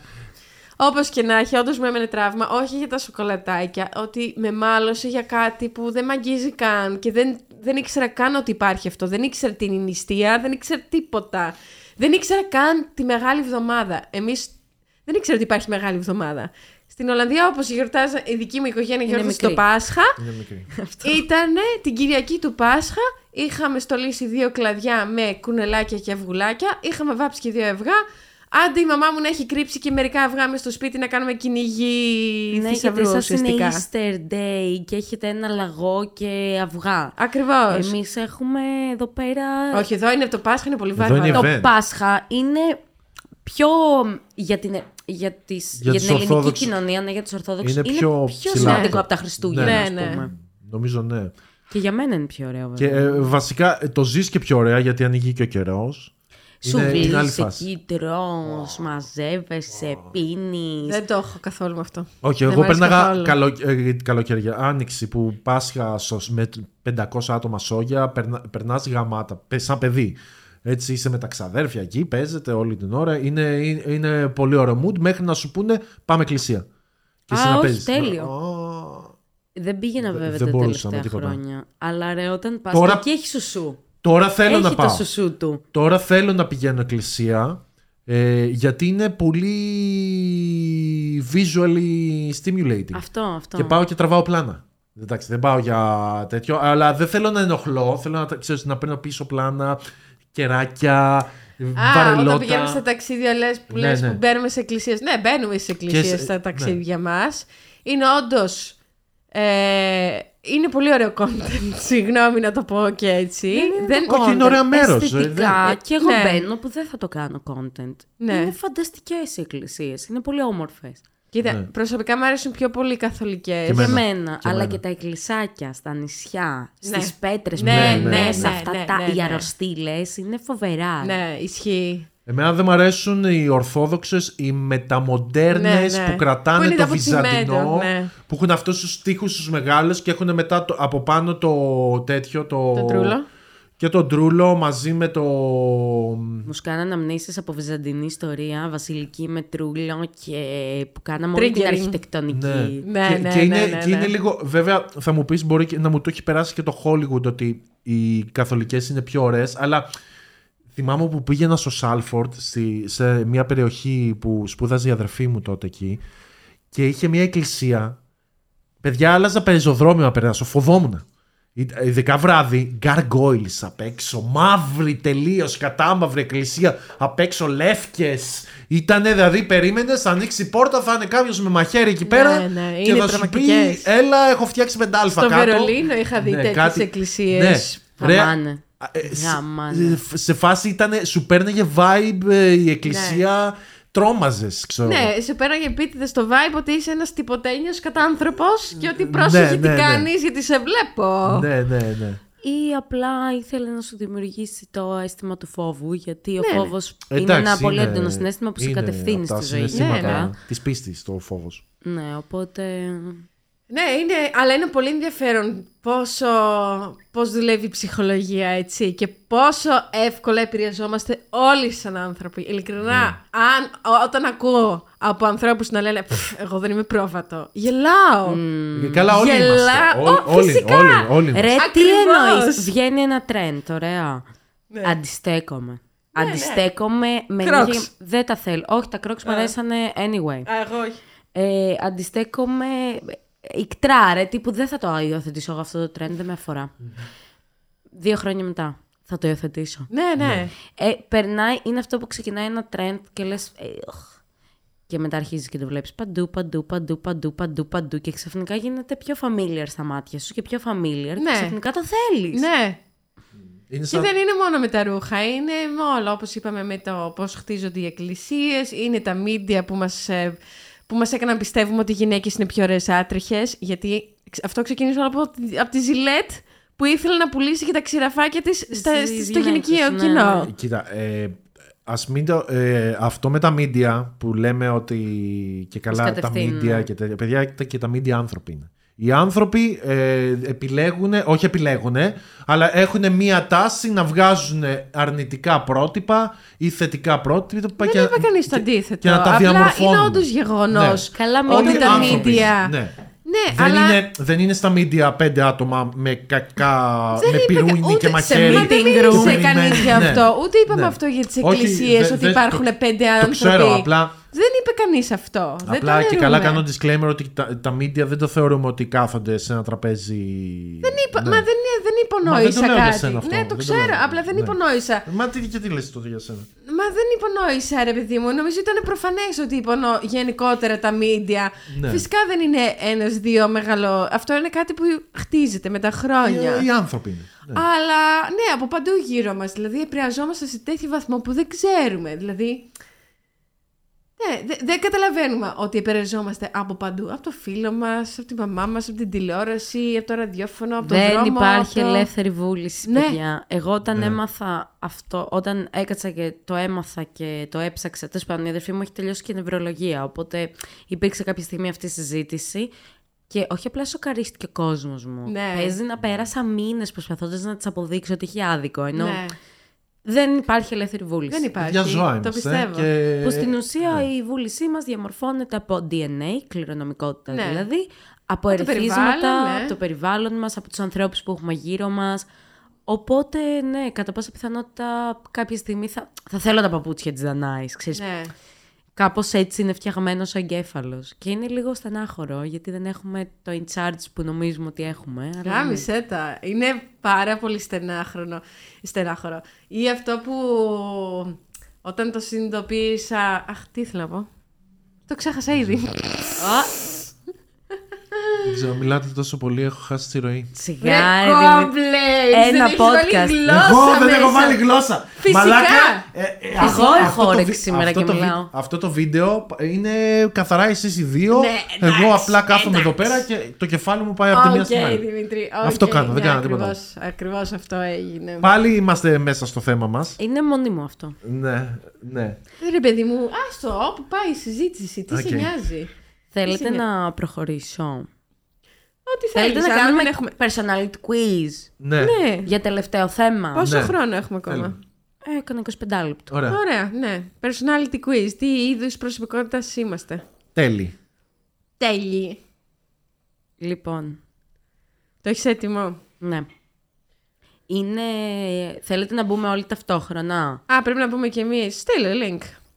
Στέλνω link. Ωραία.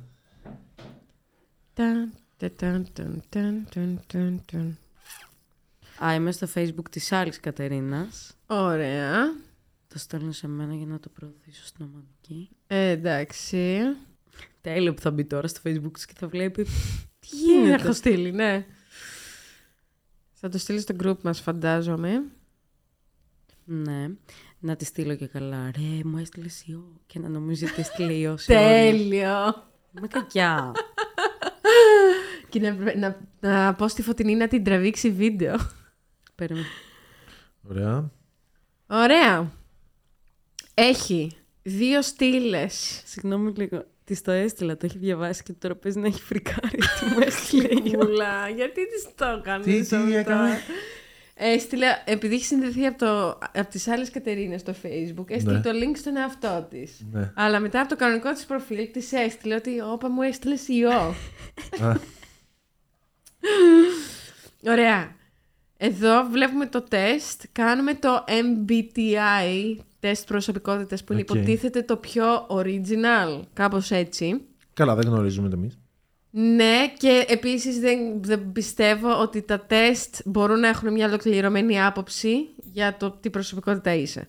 Αλλά έτσι να κάνουμε κουβέντα και σουσού. Έχει από τη μία πλευρά διάφορα, δηλαδή λέει, ξέρω εγώ, φτιάχνει λίστες. Μετά από κάτω γράφει σκεπτικός. Μετά. Όχι, βαριέται... πάει. Ότι φτιάχνεις λίστα ή ότι βασίζεσαι στη μνήμη σου από το 1 μέχρι το 5. Και ναι, και που είσαι κοντά. Οκ, ναι, ίσως το εξηγείτε πιο... λίγο καλύτερα από μένα. Ναι. Είναι σαν φάσμα, ρε παιδί μου, πόσο κοντά είσαι από τα 2. Ναι, ή τι είσαι, προς το άσπρο ή προς το μαύρο. Και μπορείς να το βάλεις προς το που θεωρείς τον εαυτό σου. Ναι. Ωραία, οπότε πάμε να ξεκινήσουμε. Θα υπάρχει link στην περιγραφή. Ναι. Το πρώτο είναι φτιάχνεις λίστες ή βασίζεσαι στην μνήμη σου. Εγώ είμαι λίστα. Ξέρεις τι πρόβλημα έχω. Φτιάχνεις λίστες και δεν τις βλέπεις. Ναι, και εγώ. Νούμερο 1 ή 2, λέω θα φτιάξω λίστα και ξεχνάω να φτιάξω. Ναι, γι' αυτό. Εγώ τις λίστες τις φτιάχνω. Έχω λίστες στο κινητό, έχω λίστες σε χαρτί, έχω λίστες στον πίνακα, στην κουζίνα μας. Εγώ το έχω λύσει αυτό το πρόβλημα. Που φτιάχνεις λίστες. Όχι, εγώ έχω πάντα λίστα. Δεν κάνεις overlisting. Δεν φτιάχνεις πολύ μεγάλες λίστες ή για τα πάντα. Δηλαδή, εγώ έχω. Τι δουλειές είναι να κάνουμε, έτσι. Να, καλή ώρα μια δουλειά, σε παίρνει τηλέφωνο. Τι δουλειές είναι να κάνουμε και τα έξτρα δίπλα, τα δεύτερα τέτοια. Αυτά ανανεώνονται συνέχεια, αλλά είναι αυτή η λίστα, δεν αλλάζει. Δεν θα έχω π.χ. Θα πάω, ξέρω εγώ, Ιταλία. Θα φτιάξω μια λίστα τι θέλω να πάρω. Ή θα πάω εκεί να κάνω. Δεν φτιάνω έξτρα λίστες. Έχω μία και απλά ανανεώνεται. Και σβήνω και ξαναπροσθέτω. Εμένα η λίστα που δουλεύει σε μένα είναι όταν δεν βάζω χρονικό περιθώριο στο πότε πρέπει να τις κάνω. Με βολεύει να έχω μία λίστα και σε έχω 100 δουλειές. Απλά να μην έχω χρονικό περιθώριο, ώστε να μην με αγχώνει και να μην με στρεσάρει και να μην νιώθω καταπίεση. Ναι. Αυτό. Εμένα η λίστα που λειτουργεί πάντα είναι το σούπερ μάρκετ πάντως. Είναι η καλύτερη λίστα, ναι. Okay. Πάμε στο επόμενο. Άρα πού το βάλατε ο καθένας όμως. Εγώ είμαι τέρμα makes a list. Εγώ τέρμα αριστερά. Βάλε εσύ το δικό σου. Εγώ είμαι στη μέση. Ωραία. Το επόμενο είναι σκεπτικός και ή θέλεις να πιστεύεις. Εντάξει. Όχι, εγώ είμαι... Σκεπτικό ή εγώ, ξεκάθαρα. Και εγώ σκεπτική. Περίπου, ένα πριν είμαι. Και εγώ αυτό σκεφτόμουν. Μήπως δεν είμαι τόσο απόλυτη. Γιατί άμα μου λέγανε π.χ. για εξωγήινους. Έτσι. Ναι. Θέλω να πιστέψω ότι υπάρχουν. Όχι ότι έχουν έρθει, δεν πιστεύω αυτά, αλλά γενικά στο τόσο τεράστιο που είναι ο γαλαξίας μας και όλο το σύμπαν. Ναι. Λοιπόν, το επόμενο είναι βαριέσαι όταν είσαι μόνος σου. Needs time alone. Ή αν θέλεις να είσαι μόνος σου. Εγώ είμαι τέρμα δεξιά. Τέρμα δεξιά. Εσύ αποκλείεται. Τι εννοείς? Εσύ είσαι κάπου στη μέση. Ωραία, ναι, σωστά, στη μέση μου. Κοίτα, εγώ επειδή μένω και μόνη μου, θα πω ότι το λατρεύω. Είναι η καλύτερη επιλογή στον κόσμο. Όχι, και εγώ περνάω τέλεια που είμαστε και πιο αυτόνομοι με τον Δημήτρη. Δηλαδή δεν είμαστε συνέχεια, κάνουμε πράγματα μαζί. Και ακόμα αν βγει από το, είμαι σε φάση τέλεια, λίγο μόνη μου. Σ' αγαπώ, σε λατρεύω, ναι, αλλά καμία φορά χρειάζομαι και το personal space. Συμφωνώ. Γεια χαρά. Αποδέχεται τα πράγματα όπως είναι ή... δεν είναι ικανοποιημένος με τα πράγματα όπως είναι. Ωραία. Τέρμα δεξιά. Στη μέση. Εγώ προς τα αριστερά, προς το αποδέχομαι τα πράγματα όπως είναι. Καλά, το επόμενο είναι η διαφορά. Περίμενε, μιλάω αγάπη μου. Συγγνώμη αγάπη μου. Εγώ είμαι προς το αποδέχομαι τα πράγματα όπως είναι. Δεν είμαι το τέρμα, αλλά λίγο πριν. Ωραία. Εγώ είμαι το αντίθετο ακριβώς από τη Δανάη. Είμαι το τέρμα. Έχει ένα καθαρό δωμάτιο η Δανάη. Απλά αφήνει τα πράγματα όπου να είναι. Ωραία. Ή αφήνει τα πράγματα όπου να είναι. Εγώ εντάξει, ξέρουμε όλοι που είμαστε. Ναι, εγώ ξέρω που είμαι. Καλά, και εγώ είμαι εκεί που είναι η Δανάη. Όντως. Ναι. Γιατί εγώ μπλέχω με τέτοιους ανθρώπους όμως. Το επόμενο είναι ότι θεωρεί ότι το να είσαι ρομπατικός είναι προσβολή και ή προσπαθεί να έχει ένα μηχανικό μυαλό. Αδεξιά θα πάω στο προσπαθεί να έχει μηχανικό μυαλό, αλλά δεν είμαι 100% εκεί. Και εγώ προς τα εκεί θεωρώ ότι είμαι. Εγώ νομίζω ότι είμαι κάπου στη μέση. Υπάρχουν πράγματα που κάνω μηχανικά και θέλω να τα κάνω μηχανικά.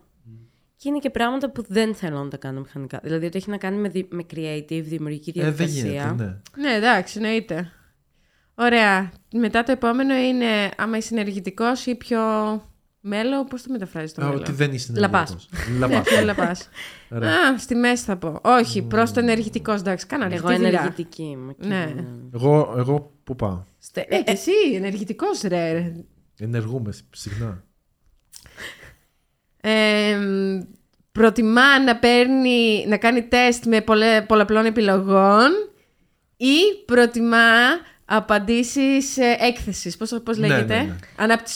Αναπτυσσόμενος. Εγώ multiple choice ξεκάθαρα. Όχι, εγώ 50-50. Δώσε μου έκθεση. 50. Έκθεση τώρα. Τι? Εγώ είμαι το παιδάκι σου, έχω πει, βάλτε μου κρίσεως. Δεν έχω λέξεις να πω. Όταν ήταν το χειρότερο να μου λέγανε ότι πρέπει να γράψεις 300 λέξεις. Δεν είχα να το συμπληρώσω. Έλεγα. Δεν ήξερες 300 λέξεις. Ρε παιδί μου, να πτύξω μια παράγραφο. Έπρεπε να το φτάσω στο σημείο. Το απόλυτο του απόλυτου το λάπτοπ είναι υπέροχο, τόσο υπέροχο. Ναι, γιατί δεν μπορούσα να. Δεν είχα τι να πω. Εγώ είμαι. Ναι, το λάπτοπ είναι ωραίο. Αυτό. Όχι, εγώ είμαι σε φάση. Το λάπτοπ έχει ένα σημαίνιο φως που πέφτει πάνω και το χρώμα χάνεται στο βάθος. Και. Ναι, πάμε παρακάτω. Χαοτικός ή οργανωτικός? Χαοτικό. Εγώ είμαι ακριβώς στη μέση. Εγώ είμαι οργανωτικός. Εγώ μπορώ να οργανώσω πολύ συγκεκριμένα πράγματα, αλλά ταυτόχρονα χαώνομαι. Ή μπορείς να το οργανώσεις όλα τέλεια και μετά να χαωθείς και να μην κάνεις τίποτα. Ναι.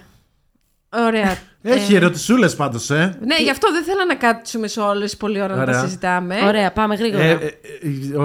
Είσαι εύκολα πληγώνεσαι ή έχεις. Χοντρόπετσος. Είσαι χοντρόπετσος. Στη μέση θα έλεγα. Εγώ προς το εύκολα πληγώνομαι. Δεν είμαι τελείως, αλλά προς το εύκολα πληγώνομαι. Άντε ένα πριν το χοντρόπετσο θα βάλω. Άντε. Ωραία. Δουλεύεις καλύτερα με ομάδα ή μόνος? Με ομάδα εγώ θα πω. Εγώ θα πω προς το μόνος μου, αλλά το βάζω ένα πιο εδώ. Δεν μπορώ. Στη μέση θα το βάλω. Εγώ γιατί θα μου το βάλω και τα δύο. Ναι, εγώ θα το βάλω προς την ομάδα. Νιώθω ότι χρειάζομαι γενικά άτομα γύρω μου για να λειτουργήσω, αλλά υπάρχουν και στιγμές που δουλεύω καλά μόνη μου. Ναι. Κοίτα, π.χ. το μοντάζ είναι δουλειά που την κάνεις ατομικά. Ναι. Αλλά π.χ. ένα γύρισμα ή αυτό που καθόμαστε και κάνουμε ένα brainstorming θέλει άτομα για να έχει. Λοιπόν, δίνεις προσοχή, δίνεις βάση στο παρόν ή στο μέλλον? Εγώ και τα δύο, οπότε θα πω στη μέση. Περισσότερο στο μέλλον θα λέγω. Εσύ στο μέλλον? Ναι, περισσότερο. Okay. Εγώ είμαι στη μέση, νιώθω. Παρόν εγώ. Α, ναι. Με ρωτάνε όλοι ποιοι είναι οι μικροχρόνιοι στόχοι και δεν έχω. Ωραία. Να, το επόμενο είναι για σένα. Κανονίζεις μακροπρόθεσμα ή μόνο last minute? Ή last minute. Κι εγώ είμαι του last minute, αλλά δεν θα βάλω τέρμα last minute. Εγώ πιο μακροπρόθεσμα. Θέλεις το σεβασμό των άλλων ή θέλεις την αγάπη των άλλων? Το σεβασμό. Όχι τέρμα, αλλά περισσότερο τίνω στο σεβασμό. Με δυσκολεύει αυτό πολύ. Η αγάπη είναι και υποκειμενικό, γιατί δεν ξέρεις κιόλας τι σημαίνει για κάποιον αγάπη. Respect, εγώ θα πω. Γιατί πολλοί χρησιμοποιούν την αγάπη τοξικά. Ναι. Και εγώ νομίζω το σεβασμό, απλά δεν το βάζω τέρμα. Νιώθεις πτώμα με τα πάρτι, νιώθεις ότι δεν την παλεύεις στα πάρτι ή γουστάρεις πάρτι? Ξέρουμε όλοι που βρίσκομαι. Είμαι στη μέση εγώ. Εγώ είμαι τέρμα αριστερά, πιο τέρμα πεθαίνεις. Εγώ δεξιά. Τέρμα δεξιά, Δημήτρης, τέρμα αριστερά. Ναι. Και όπως και στο επόμενο που λέει, κάνεις fit in ή σε stand out? Ξεχωρίζεις ή απλά είσαι ένας με τη. Πότε όμως? Περίμενε, είναι πολύ γενική ερώτηση. Στο μετρό. Δηλαδή, και επίσης πώς θα το κρίνεις αυτό για τον εαυτό σου? Στο μετρό τι θα κάνεις stand-out, θα ανέβεις πάνω στο μετρό? Όχι, με τα ρούχα σου π.χ. μπορεί να κάνεις stand-out. Ακριβώς. Αυτό εννοώ, νομίζω ότι το λέει από προσωπικότητα. Δεν το ξέρεις.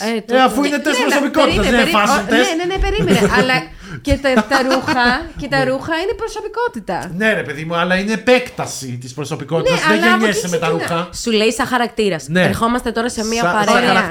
Ποιον θα κοιτάξουμε? Θα φορούσες χρωματιστά ρούχα? Όχι, γιατί η προσωπικότητά σου δεν γουστάει χρωματιστά ρούχα. Ωραία, απάντησε όπως θες. Ναι, αλλά παρόλα αυτά, άμα μαζευτώ σε μια παρέα, κάνω stand-out. Δηλαδή θα τους γνωρίσω όλοι, θα μιλήσω το stand-out. Άρα το stand-out είναι πιο γενικό. Ναι, βάλω τι θες να πω. Όλα γενικά είναι. Εγώ δεν ξέρω τι θα πω. Θα πω κάπου στη μέση. Γιατί με τα ρούχα μου αρέσει να κάνω stand-out, αλλά από θέμα χαρακτήρα δεν μου αρέσει να φωνάζω και να τραβάω την προσοχή πάνω μου. Κρατάς τις επιλογές σου ανοιχτές ή είσαι commit σε αυτό που? Εγώ είμαι open to everything. Εγώ είμαι 50, commit 50, μέχρι 50. Εγώ είμαι commit μέχρι να βαρεθώ και μετά είμαι να κάνουμε και αυτό, να κάνουμε και εκείνο. Ναι, ισχύει. Θα πω προς κρατάω ανοιχτές τις επιλογές μου. Το αστείο μου ήταν να είναι ότι παθαίνει και με το φαγητό αυτό. Και είναι μια περίοδος που μας λέει λοιπόν θα φάμε αυτό. Ναι. Και είναι επί μήνες που τρώμε το ίδιο. Το ίδιο εστιατόριο, ξέρω. Και μετά το σκύλο βαριέμαι. Λοιπόν, επόμενο. Καλά, ξέρω ο Δημήτρης. Θέλει να είναι καλός στο να φτιάχνει πράγματα ή θέλει να είναι καλός στο να φτιάχνει ανθρώπους. Χαίστηκα για τους ανθρώπους. Πράγματα. Εγώ είμαι προς τους ανθρώπους. Και εγώ στους ανθρώπους. Είδες. Ναι. Το γυναικείο συναισθηματικό. Mm. Μα απασχολεί πολύ, ρε παιδί μου. Όλα τα οικονομικά, βέβαια. Ναι, απλά... θα ήθελα να είμαι στο Δημήτρη. Ναι, απλά δεν ξέρεις ποτέ αν αυτό το φτιάξιμο που κάνεις είναι σωστό για τον κάθε άνθρωπο. Φυσικά. Φυσικά. Το δικό σου σωστό δεν σημαίνει ούτε ότι είναι το σωστό. Ούτε εσύ όμως ξέρεις ότι αν θα φτιάξεις τον υπολογιστή θα λειτουργήσει. Ξέρω. Καλά, δεν λειτουργεί. Γιατί λειτουργεί. Γιατί ο υπολογιστής δεν έχει συναισθήματα. Ακριβώς. Και ρώτα την Κατερίνα όταν της έφτιαξε το λάπτοπ, άμα ήταν έτσι το λάπτοπ. Τώρα, επόμενη κρίσιμη ερώτηση. Μιλάει περισσότερο ή ακούει περισσότερο? Ακούει περισσότερο. Καλά. Ούτε καν. Δεν ακούς καν. Εγώ είμαι προς ακούω, αλλά δεν θα το βάλω τέρμα. Τέρμα το βάλεις? Όχι, δεν το βάλω τέρμα. Και εγώ στο talk. Ωραία, μπορούμε να τα υπόλοιπα να τα συμπληρώσουμε λίγο γρήγορα για να πάρουμε καμία απάντηση, γιατί νομίζω. Ναι, αγάπη μου, δεν έχουμε πάρα πολλά. Εντάξει, θα σε πειράσει, με βγει μεγάλο το podcast και σένα. Εντάξει. Όταν περιγράφει ένα συμβάν, θα πει στους ανθρώπους τι έγινε, ή θα το περιγράψει και θα τους πει τι σήμαινε το συμβάν. Όχι τι σήμαινε.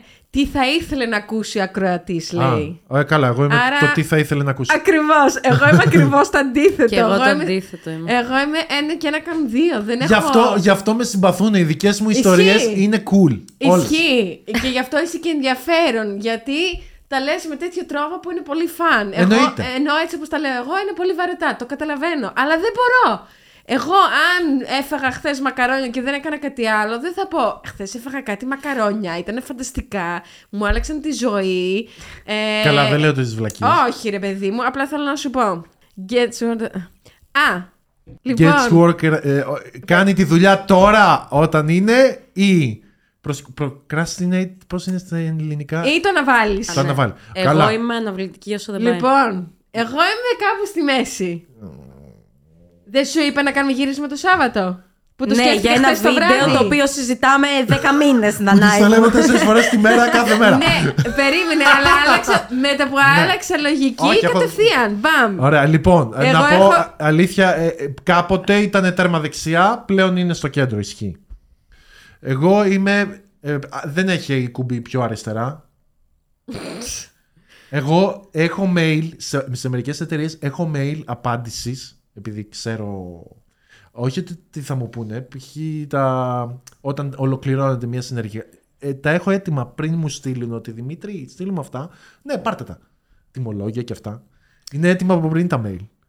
Ο Δημήτρης, πριν από λίγο. Παιδιά, να μην μιλάμε πολύ, να πάμε λίγο πιο κάτω. Ο Δημήτρης, έχω email που τα συζητάμε.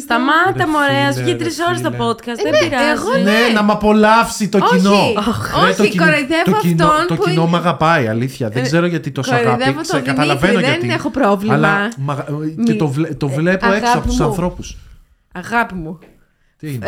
Ακολουθάς την καρδιά σου ή ακολουθάς τη λογική? Εγώ είμαι full. Το πολυφόλι μου, αλλά δεν το έχει. Την καρδιά σου ή κεφάλι? Ποιο κεφάλι? Εγώ είμαι στο κεφάλι. Δεν ακούω την καρδιά μου τόσο πολύ. Είμαι πολύ πιο λογικός. Άντε, μην το πάνε απόλυτη. Εγώ είμαι στη μέση. Εγώ προς κεφάλι, αλλά λίγο πιο αριστερά. Κι εγώ. Μένει σπίτι ή βγαίνει έξω στην πόλη? Καλά. Τέρμα αριστερά εγώ. Εγώ κάποτε ήμουν τέρμα δεξιά στην πόλη, να ότι βγαίνω, αλλά όχι πλέον. Είμαι λίγο. Ναι, είσαι λίγο πιο τέτοιος. Και όσο πάει αριστερά. Αριστεύει. Θέλεις τη γενική εικόνα ή θες και τις λεπτομέρειες? Λεπτομέρειες εγώ, όλες. Εγώ είμαι στη μέση. Και τι φόραγε θέλω να μάθει, για να το κάνω visualize. Περίμενε τώρα να σου πω την αλήθεια. Τις περισσότερες φορές που μιλάω με τη Δανάη και προσπαθώ να έχω κι εγώ, ξέρεις, άποψη σε πράγματα lifestyle ή όλα αυτά, διαβάζω απλά τα bold γράμματα. Δεν μπαίνω να διαβάσω, ξέρω εγώ. Εντάξει, δεν είναι τίποτα επιστημονικό, όχι ότι τα επιστημονικά κάνουμε και τα διαβάζω και αυτά. Συγγνώμη, με έχεις βγάλει επιφανειακή τόση ώρα. Ασχολείται με lifestyle, όχι ότι είναι τίποτα επιστημονικό. Σιγά βρε επιστήμονα εσύ που βλέπεις Jordan Peterson. Όχι ρε. Για να καίγεσαι. Συγγνώμη λίγο, τι ώρα έχετε πει με τα κορίτσια? Τώρα. Όχι. Ναι. Είναι παρά 20 και ήρθε η Άμμη. Όχι, έχουμε πει 2 νομίζω είχαμε πει. Όχι, δεν το λέω ότι μιλάς μόνο για αυτά. Αλλά σου μιλάω, μιλάμε ρε παιδί μου τα κουτσομπολίστικα. Κουτσομπολεύουμε, ξέρω. Δεν θυμάσαι αυτό που λέγαμε με τον που έφτιασε τον ηθοποιό ο... Α, ναι, ο Harry Styles. Ναι. Π.χ. αυτό ήταν ένα situation που είχε ενδιαφέρον, απλά δεν κάθισα να τα διαβάσω. Συγγνώμη κιόλας, αλλά αυτό δεν ήθελε καν ψάξιμο. Τότε που έγινε αυτό, όλα τα media μιλούσαν για αυτό το πράγμα. Δηλαδή και να ήθελες να μην το μάθεις, το μάθαινες. Δεν ξέρω τι λέτε εγώ τόση ώρα. Καλά, δεν πειράζει. Τέλος πάντων. Πώς είναι το improvise? Αυτοσχεδιάζω. Α, αυτοσχεδιάζεις ή προετοιμάζεις? Κοίτα, εγώ είμαι στη μέση γιατί πολλές φορές θέλει αυτοσχεδιασμό. Πατέντα εννοείς? Πατέντα, ο Mr. Πατέντας. Ναι, θέλει αυτοκόλλητα πάνω στο μικρόφωνο. Και εγώ είμαι στη μέση. Ναι. Πώς το μεταφράζουμε τώρα αυτό? Βασίζεσαι την ηθικότητα. Την ηθική σου στην δικαιοσύνη. Μπράβο. Ή βασίζεις την ηθική σου στην συμπόνια. Ωραία. Αυτό είναι, παιδιά, είναι γιατί θέλαμε να είχαμε θεματολογία για την θανατική ποινή, αλλά πολλές φορές δεν μπορείς να το... Ξέρω εγώ... Καλά, μπορούμε να το πιάσουμε το θέμα. Όχι τώρα. Ναι, όχι τώρα. Αλλά όχι, ήθελα να το πιάσουμε. Ναι. Μα ήταν θέμα και στις Πανελλήνιες. Εγώ το διάβαζα με τις Πανελλήνιες. Εγώ είμαι υπέρ να καταργηθεί η θανατική ποινή, αλλά δεν μπορείς να πας σε έναν άνθρωπο που έχει πάθει κακό και φωνάζει σκοτώστον, τι έκανε στο γιο μου, στην κόρη μου ο δολοφόνος. Θα ήθελα να απαντήσω, αλλά δεν θέλω να ανοίξουμε αυτή τη συζήτηση. Εμείς δεν ανοίξουμε τη συζήτηση. Κράτα την για το επόμενο. Ωραία, εγώ το βάζω στη μέση. Κι εγώ. Εγώ όχι, προς τον Justice θα το πάω λίγο. Εγώ... είναι πολύ τέτοιο. Εγώ είναι περίεργο. Εγώ προς empathy, προς compassion, προς συμπόνια. Το compassion σε βγάζει σε ηθικούς και νομικούς. Όχι απαραίτητα. Όχι απαραίτητα, γιατί μπορείς και να μπεις στη θέση του άλλου και να καταλάβεις. Αυτό δεν ισχύει μόνο για αυτούς που τους έχουν σκοτώσει, ισχύει και για τον δολοφόνο που έχει σκοτώσει. Ναι. Να μπεις λίγο, να ψάξεις το παρελθόν του, γιατί έγινε έτσι, τι του έφτιαξε και έγινε αυτός ο κακός άνθρωπος. Άρα δεν πάει μόνο από την πλευρά του θύματος. Να το φτιάξουμε σαν κοινωνία, να φτιαχτεί. Κατάλαβα, ναι. Οκ. Προχωράμε, γιατί έχει και δεύτερη σελίδα. Ναι. Δυσκολεύεται να φωνάζει. Πολύ δυνατά. Ή φωνάζει σε άλλους που είναι μακριά, πολύ φυσικά, σαν να μην υπάρχει πρόβλημα. Αλλά εγώ προς το δυσκολεύομαι να φωνάζω. Όχι, εγώ όχι τέρμα, αλλά... Ναι. Θεωρητικός ή... Εμπειρικός. Αυτό είναι το... Ναι. Okay. Εγώ είμαι ακριβώς στη μέση, νομίζω. Δεν έχω ιδέα τι είμαι. Τι θεωρείτε ότι είμαι? Εμπειρική, θα έλεγα. Ναι. Και ο Δημήτρης θεωρητικός. Αυτή την εικόνα. Εγώ είμαι προς το θεωρητικό. Ρε παιδί μου, περισσότερα αυτά που θες να λες... αν είναι εμπειρικά... ναι, όχι. Εγώ π.χ. θα πω κάτι και παίζει να το λέω όπως το έχω διαβάσει ή όπως το έχω ψάξει. Εσύ παίζει να λες κάτι... από τις εμπειρίες σου, από το πώς τέτοιο. Δηλαδή, εγώ θα σου λέω ότι στατιστικά, ξέρω εγώ, τα περισσότερα αυτοκίνητα είναι κόκκινα. Ωραία, θα το βάλω λίγο πιο πριν από την εμπειρικά. Στην προηγούμενη συζήτηση, ο Δημήτρης μίλησε για τις μάγισσες του Μεσαίωνα. Ναι, έλεγα κάτι που έχω διαβάσει. Εγώ με τη Δανάη μιλάγαμε, ξέρω εγώ, η μάνα μου ρίχνει λάδι στην τέτοια, κατάλαβες. Δουλεύει σκληρά ή παίζεις σκληρά? Τι παίζει? Και καλά ότι αφιερώνεις περισσότερο χρόνο σε leisure ή σε δουλειά. Ωραία, σε δουλειά. Σε δουλειά και εγώ τέρμα. Εγώ σε δουλειά. Εγώ όχι τέρμα. Εγώ δεν το παίζω σκληρά. Θα το βάλω στη μέση. Soft. Εγώ θα το βάλω στη μέση. Νιώθει άβολα με συναισθήματα ή θεωρεί τα συναισθήματα καλά? Νιώθω άβολα με συναισθήματα. Εγώ νιώθω άβολα με συναισθήματα. Αλλά όχι εγώ τέρμα. Εγώ δεν νιώθω άβολα. Όχι τέρμα. Και εγώ ένα πριν το τέρμα άβολος είναι. Κοίτα, άμα τα βάλεις όλα κάτω. Όχι, εγώ είμαι τέρμα δεξιά. Άμα τα βάλεις όλα κάτω, η Δανάη θα είναι ο πιο νορμαλ άνθρωπος. Στο χαρτί. Στην πραγματικότητα όμως. Δεν ισχύει το. Καλά! Αυτό. Γιατί βλέπεις ότι οι άνθρωποι. Με τι τη μετράμε τη Δανάη, με μένα και σένα, ή τη μετράμε και με το υπόλοιπα εκατομμύρια? Με μένα και σένα, εννοείται. Ναι, δεν είναι. Ακόμα νορμάλ. Μας συμπαθούμε, μας αγαπάμε, τέλεια. Ωραία. Του αρέσει να κάνει παράσταση μπροστά σε άλλους. Τέρμα, ναι, εννοείται. Ή αποφεύγει να μιλάει και δημόσια σε δημόσιους χώρους. Εγώ είμαι προς το αποφεύγει να μιλάει και δημόσια. Ναι. Ενώ όταν έπρεπε να κάνω TEDx να μιλήσω. Όταν έπρεπε να κάνω το TEDx, το έκανα καθαρά για το βιογραφικό μου, γιατί ήξερα ότι είναι κάτι που το ήθελα.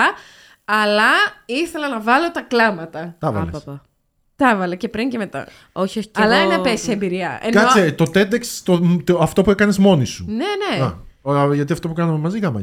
Όχι, αυτό ήταν παρουσίαση, ήταν αλλιώς. Είναι αλλιώς να παρουσιάζεις και αλλιώς όμως να κάνεις την ομιλία. I know. Tell me about it. Του αρέσει το ποιος, τι, πού ή του αρέσει το γιατί. Εμένα μου αρέσει το γιατί. Ποιος, τι, πού. Αλλά δεν θα το βάλω τέρμα. Ναι, και εγώ δεν το βάζω τέρμα. Γιατί εντάξει, λίγο κουτσουμολιό το χρειαζόμαστε όλοι. Παιδιά, τι γίνεται εδώ πέρα. Εδώ έχει agree disagree. Ωραία, παιδιά, λοιπόν, τα βάζουμε εμείς backstage γρήγορα και σας ερχόμαστε να σας πούμε τα αποτελέσματα. Όντως. Ναι. Έλα μωρέ, 10 λεπτά θα μας πάρει. Ναι, καλά. Έλα στην ερώτηση. Άμα δεν τα αναλύουμε, μια χαρά μπορούμε να τα καταφέρουμε. Μπορούμε να κρατήσουμε. Ωραία. Αφήνεις τους άλλους να σε εκμεταλλεύονται για το ότι θέλεις να τους βοηθάς. I prefer vehicles, machines that give me all types of... Έδωσε διαφορετικό σε όλους. Ωραία, το κάνουμε μόνοι. Όχι, νομίζω σου βγάζει ανάλογα με τις ερωτήσεις που έχεις δώσει στο πρώτο. Όχι, αφού και εμείς έχουμε το ίδιο. Όχι. Ο καθένας έχει διαφορετικό. Στη δεύτερη σελίδα σου βγάζει ανάλογα με τις απαντήσεις της πρώτης. Είναι σωστό. Ωραία, ξεκινήστε δουλειά. Επανερχόμαστε γιατί αυτό θα πρέπει και εσείς να το κάνετε για την προσωπικότητά σας. Έχουμε τα αποτελέσματα. Ωραία, αρχίζω εγώ για να... Γιατί δεν έχεις μιλήσει και καθόλου. Δεν έχω μιλήσει και καθόλου, ακριβώς. Λοιπόν, πρώτο είναι και καλά τι άτομο. Κάνε ένα screenshot. Τι άτομο είσαι, introvert, extrovert. Εμένα μου το έβγαλε σχεδόν τέρμα extrovert. Εμένα σχεδόν τέρμα introvert, που το ξέραμε. Okay. Είμαι σχεδόν στη μέση εγώ. Αλήθεια. Προς introvert, αλλά είμαι στη μέση. Άντε ρε. Μετά είναι το sensing, όπου σημαίνει και καλά πόσο είσαι με τα συναισθήματα των άλλων και καταλαβαίνεις. Νιώθεις τον άλλον, ναι, ρε παιδί μου. Ή το intuition που είναι... πώς είναι το intuition? Έλα. Προσπαθώ να το εξηγήσω στα ελληνικά. Χρησιμοποιείς τη λογική σου περισσότερο. Πόσο χρησιμοποιείς το ένστικτο. Μπράβο. Εγώ είμαι προς τα συναισθήματα. Εγώ είμαι προς το ένστικτο, αλλά όχι πάρα πολύ. Τελείως. Είμαι κάπως στη μέση. Είμαι στη μέση προς ένστικτο κι εγώ. Και μετά έχει feeling και thinking. Τι είσαι με συναισθήματα ή είσαι περισσότερο σκεπτικός. Λογικός. Είμαι σχεδόν τέρμα λογικός. Εγώ είμαι στη μέση, αλλά προς το feeling. Okay. Εγώ είμαι πολύ μακριά από τη μέση, όχι στο τέρμα όμως, προς τη μέση του thinking. Ναι, ναι, κατάλαβα. Ωραία, και μετά αν είσαι κριτικός, ναι, όχι από την Κρήτη, ή αν το perceiving, δεκτικός. Ναι. Εγώ είμαι στη μέση προς το δεκτικός. Εγώ είμαι στο δεκτικός σχεδόν πάει προς τέρμα. Εγώ είμαι judging, κριτικός. Τέρμα! Δεν πάει, βάρα θα σπάσει. Περιμένετε, θα σας στείλω φωτογραφία. Δεν έχω τίποτα τέρμα εγώ. Κι εγώ δεν έχω κάτι τέρμα. Αλήθεια, εμένα είναι όλα τέρμα. Καθόλου ευτιστικό αυτό, να ξέρεις. Είναι έτσι εμένα, δηλαδή είναι πολύ... Κάτσε να δω κάτι. Αν έχουμε και αυτά ίδια. Ναι, εντάξει, αυτά είναι ίδια. Κάτσε να δω κιόλας. Εσένα είναι και με σειρά. Ωραία. Το γράφει. Είμαι προσωπικότατα ENTJ. Και καλά με τα αρχικά που βγήκαν. Okay. Όπου αυτό σημαίνει αυτές οι προσωπικότητες πάνε πάρα πολύ καλά στα business areas. Χρησιμοποιούν σύστημα, αναλυτικά συστήματα, original σκέψη, economically savvy mind, είναι δυναμική. Το τέλειο γκομενάκι λέει. Ωραία. Εσένα δεν τι λέει? Εμένα λέει... μετά τα λες κατά, γιατί λέει προσπαθώ η προσωπική μου δύναμη να την επηρεάσω. Για πες τα σκατά. Για πες. Έλα να το βγάλουμε όλα στη φορά. Βγάλε ένα screenshot εδώ πέρα, στείλτε να το δούμε. Εμένα λέει ότι εγώ είμαι ISFP. και ότι αυτοί οι άνθρωποι είναι ειρηνικοί και easy going, που υιοθετούν ένα lifestyle το ζήσει και άστο να ζήσει, κάπως έτσι. Ναι. Τους αρέσει να κάνουν πράγματα για τους ίδιους και να ζουν τη στιγμή. Και λέει, μπορεί να είναι ήσυχοι άνθρωποι, αλλά είναι πολύ ευχάριστοι, πολύ considerate. Πώς είναι καλά το considerate? Υπολογίζεις τον άλλον, ναι. Και πολύ πιστοί στους ανθρώπους της ζωής τους. Να δω και τα αρνητικά. Εμένα είναι πάρα πολύ εκεί πάντως αυτά που γράφει. Πέρα από το quiet, που δεν το έχω. Όλα τα άλλα, εγώ είμαι INTP. Okay.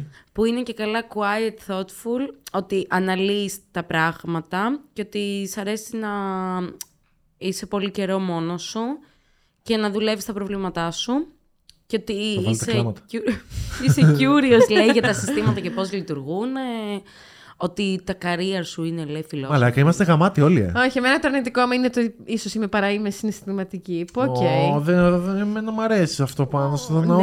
Ναι, το ξέρω πόσο σου αρέσει. Μου αρέσει πάρα πολύ. Εγώ είμαι impatient, λέει εδώ πέρα. Λοιπόν. Πείτε μας και εσείς τι είσαστε. Λογικά για να βλέπετε Μικρή Ολλανδέζα, είστε καλύτεροι. Αυτά από μας, ελπίζω να σας άρεσε το podcast και θα τα πούμε σύντομα με νέο βίντεο. Bye! Bye.